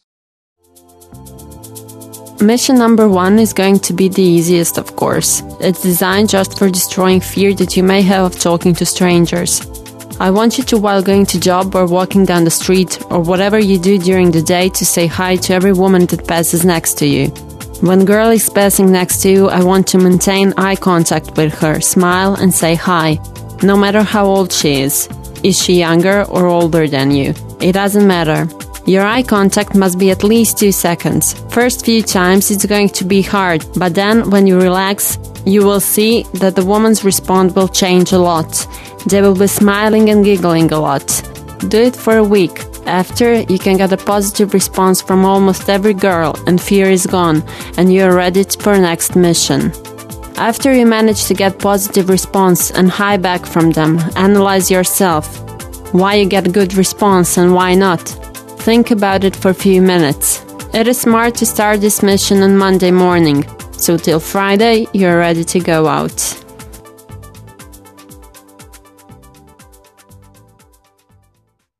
First sentence that you say to a girl, we will call opener, because it opens a conversation with a stranger or a girl.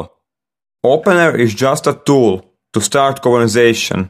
Once you do it, throw it away and move conversation towards the direction you want. Whenever they try to move conversation away from your direction, just ignore it and get back to it. Don't let their stupid comments and questions destroy your approach. There are three types of openers: direct, that you state your intention, natural, and indirect, where you hide your intention. Opener must grab their attention, and that is primary purpose of opener. So while telling the opener, make sure they are listening you, otherwise it won't work. I mean, if they don't listen you, how they will participate in the conversation? For first few missions we'll use opinion openers. You can consider them as a natural, and girls always respond to it. This makes things more easier for start. Opinion openers that you will use for those missions are: Hey girls, I need quick opinion on something. I just came to this city and wonder what are best clubs to go out tonight. Next one. Hey girls, I need quick opinion on something. I saw a really cute girl on the other side of a club and I have no clue how to approach her. What is the best approach you ever heard? How should I start conversation with her? Because I really like her. Next one. Hey girls, I need quick opinion on something. Please give me advice. My friend totally fucked up his relationship with his girlfriend. Actually, they are still together. I mean, they are into love with each other, but something is going wrong way. I mean, last month, he cheated his girlfriend with another girl from a college. And his girlfriend found a G-strings in his toilet next day. After big drama, he honestly told her that actually, he didn't cheat her, that it's more like his fetish of dressing a girl's underwear. And now, how stupid she was, she believed him. Now, few months later, my friend told me that his girlfriend found as a total turn-on for her. And she requests almost every day to dress into her underwear. And he told me he feels really stupid to walk around his house in a girl's underwear. What do you think? What he should do right now? I mean, is it time to tell her? Because he really loves her. And he doesn't want to break up relationship. Now, use those openers to start a conversation on the mission that follows. After you successfully manage mission number 1, you are ready for mission number 2. Take next Friday and go out, around 10 p.m. If you are tired after job, go and get a quick power nap. 1 or 2 hours sleep will make you fresh. Dress cool. I suggest go out to bars and lounges, where chicks go out before they go to clubs. During night you can have 1 drink only. I want you to approach 7 sets and talk with them for 5 minutes. Your opener is going to be: Hey girls, I need opinion on something. What do you think? What are the best clubs to go out tonight? Then, after they tell you where to go, switch to another topic. Use anyway for switching topics. During those 5 minutes, you can ask them maximum 5 questions. So that means you must build conversation without asking too much questions. Use rapport skills, covered on rapport CD. Try to talk with girls that are part of a group. When you approach them, you must capture all their attention. Don't let the fear stop you from approaching. They want to be approached, and fear is just installed into your brain to keep you frustrated. Try to lead conversation for those 5 minutes and do it without uncomfortable silence. When it happens, just switch topic and start new story. I'm sure you can approach 7 groups and start conversation with them. That's all you must do in this mission. After, and only after you succeed in this mission, you can jump to next one. Your energy level at the beginning of the surge should be higher than her energy. It should be more high energy. Always calibrate your energy when you approach the girl. Your energy should be at least 15 to 20% higher than her is, or her group. With being higher energy than they are, you look more dominant, and it will be harder for them to ignore you. Never be lower energy than they are in the first 2 minutes. They will blow you out like there is no tomorrow. Higher energy will capture attention, create some attraction, because it conveys that a person is positive, good energy. And it also conveys that a person can be a good in a bad. It's better than being some guy without energy at all. Of course, you cannot stay whole surge, whole hour, high energy. But after you accomplish the mission of getting attention and creating some attraction, you can lower your energy down and go more for rapport energy. If you have a problem with controlling your energy, I strongly suggest you do some sports or something else that you're gonna learn you how to control your energy. If you cannot control your energy, You will have a lot of problems in controlling girls and conveying personality traits. After you manage to talk with several girls, you are able to start a conversation and ready for next mission. On this mission, you will do everything same like in the last mission, but this time, after 5 minutes, you will switch conversation to your target. Your target is girl that you like the most. Talk with your target girl for 5 minutes. To accomplish this mission, go for groups with 3 girls inside. So your mission is to approach group, start conversation and switch conversation towards your target. How to choose one? Just position your body language towards girl, so your sub communicates to other people that you choose her. You will see that after you choose one girl and position your body language towards her, that other girls will start conversation between each other and they won't interrupt you anymore. You must do this mission till you succeed 2 times in a row with 2 different groups. So this mission is approach and switch conversation from group to your target girl. After you succeed, you are ready for next mission.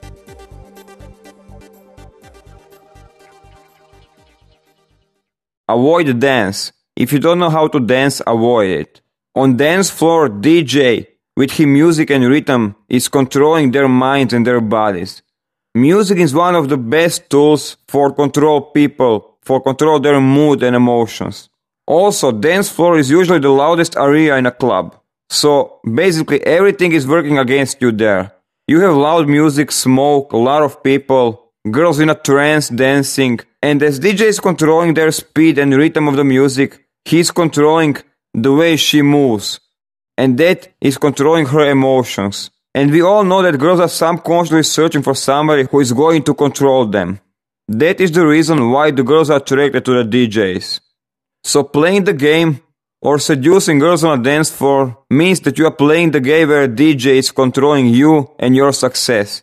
He can change the music, and that will change her emotions in a second. He has better weapon to control her emotions than we have. So seducing the girls on a dance floor becomes really hard. Sooner or later, the girls from a dance floor will go for a drink or sit somewhere to relax. And that is your chance. She cannot dance whole night. So even if you see the best looking girl in a club, dancing on a dance floor, go around and have some fun with other girls first. And then do her later when she's off the dance floor. If you're a good dancer, then these advices will be more than useful. With good dancing, you can create both attraction and rapport. You can create attraction by leading, being dominant and sexual while dancing.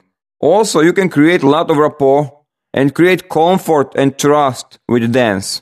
Still, with dance, it will be useful if you take a girl and sit down and talk with her somewhere, before you take her out from the club and isolate her to some other place. When you dance with a girl, in those first 5 minutes, dance on the music and rhythm of a DJ, and then start shifting to your new energy. For example, if a club is a high energy, after 5 minutes of dancing, start dancing on a low energy. Create some music and rhythm in your head, and start dancing on it. Let the girl follows. That way you will create a lot of rapport, and you will create this we against the rest of the world rapport. Basically, if you dance on a club music, you are just one more club guy that she danced with. Nothing serious. If you dance totally low on your own music, on your own speed, then the things become more intimate. And you become different than all other guys. Also, it's smart to dance on your own music instead of DJ music, because this way you control her emotions, and you instantly suck her into your world, as opposite of living inside the DJ's world. Because if a DJ stops the music, everybody will stop dancing. But not you two. You two can continue dance because you are dancing on your own music. And what happens around you two doesn't matter. Just remember to be dominant and lead all the time. One more thing, never ask for a dance. Instead, just take her hand and lead her to a dance floor.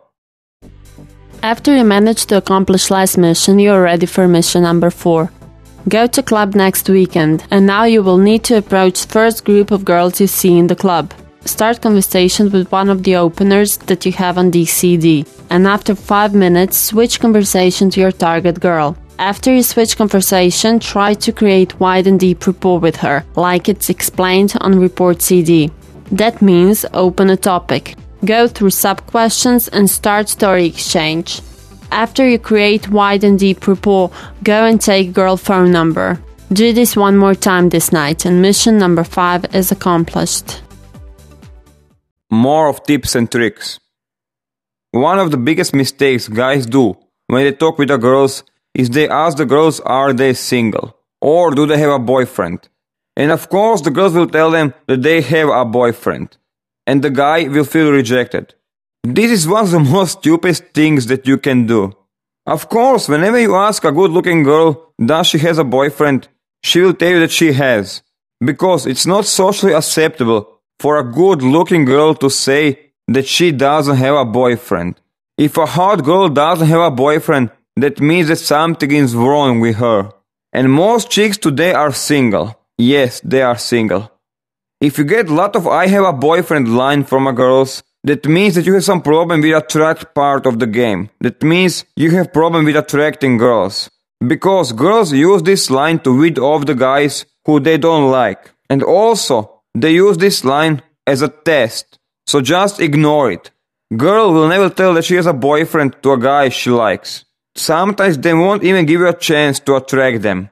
And they will attack you with I have a boyfriend bullshit from beginning. In those cases, just ignore it and continue the game. Whatever she says doesn't matter. They use this line so much that it became their automatic response to any guy that approaches her. Even if she really has a boyfriend, it still doesn't matter. Most girls are always in the mode to search for a better guy than her boyfriend is. And yes, they will cheat on him when they find a guy who is better than the current one. Whatever case you have, your attitude towards this problem should be, I am better than your boyfriend, and you just need to realize it. And yes, you are better than her boyfriend. Just stay there and give her a chance to find out that. When a girl tells me that they have a boyfriend, I just say, nice, anyway, and I switch topic into something else. My response is the same as she told me, I have shoes. If a girl tells you, I have shoes, what will be your response? Probably something like, nice, anyway. And you will continue talking about something else. So don't talk about boyfriend at all, because probably the guy doesn't even exist. So if you talk about him, you are just reinforcing the belief that he exists. I know the case of my really good friend and one girl. My friend really liked that idea of talking to the girls about their boyfriends. After a time, he learned a lesson. He met a girl in a club and she told him that she has a boyfriend. And of course, he started talking about him. He asked for his name, how old he is, how long they are together. And even the girl didn't have a boyfriend at all, she answered all his questions and started to talk about this fake boyfriend. Because my friend created reality that boyfriend exists. So with a time, the idea that she has a boyfriend become real for her. It's funny because the girl was horny and she went to sleep with my friend that night. But when they went home, she didn't want to sleep with him because if she does, that will mean that she was easy and sluttish and that she will cheat her boyfriend. It's funny because the boyfriend never exists at all. But girl didn't want to feel easy and sluttish and of course she never slept with my friend. Now take a look. This girl wanted sex, she didn't have a boyfriend. But still, she didn't got what she wanted, because my stupid friend created logical problem in her mind by talking too much about a boyfriend that doesn't exist at all. So the key of seduction is how do you make them feel. They must feel okay through whole process. From beginning of the search till very end, everything must pass smoothly and naturally. On every step you make, like jumping from initial approach to attraction, then from attraction to rapport, then from rapport to a kiss, then from a kiss to isolation, then from isolation to getting more physical contact, must be smooth and must look like it's just naturally happening. Girls love to say this, it just happened. Whenever a girl smells that you prepared something or it's obvious that you want to pick her up, it will destroy your game. Everything you do must look like it's just happening by itself and that you didn't plan anything before. That's how you must look like from outside. But the real truth is that you must plan everything. You must know every next step of the game. And every step you do must be carefully planned. Must be so carefully planned that from outside it looks like it's happening naturally.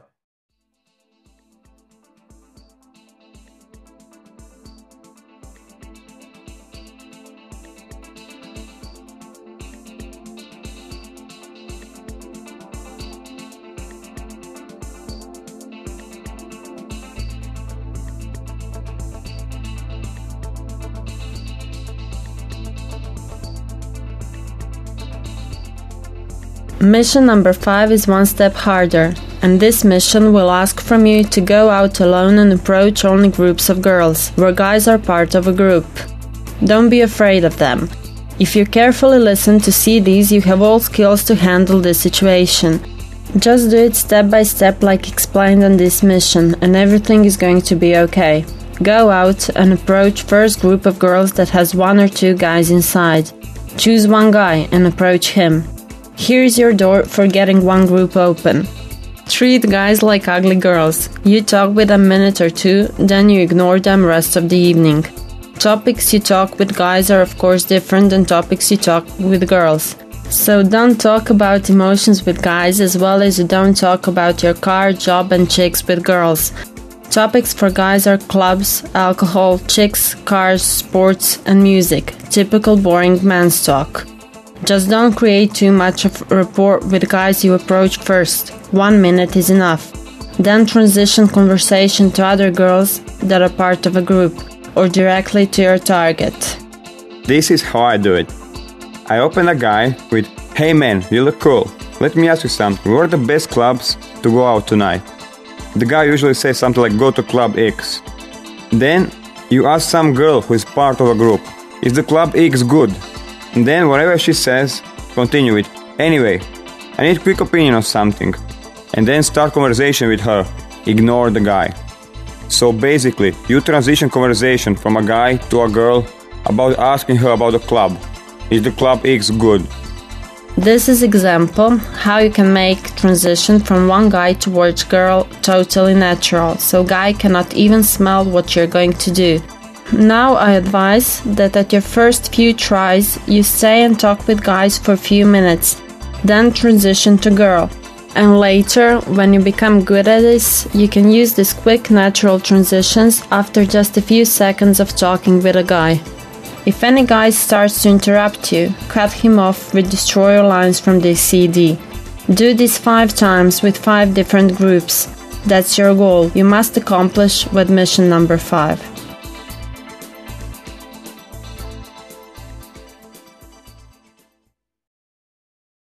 Taking a phone number.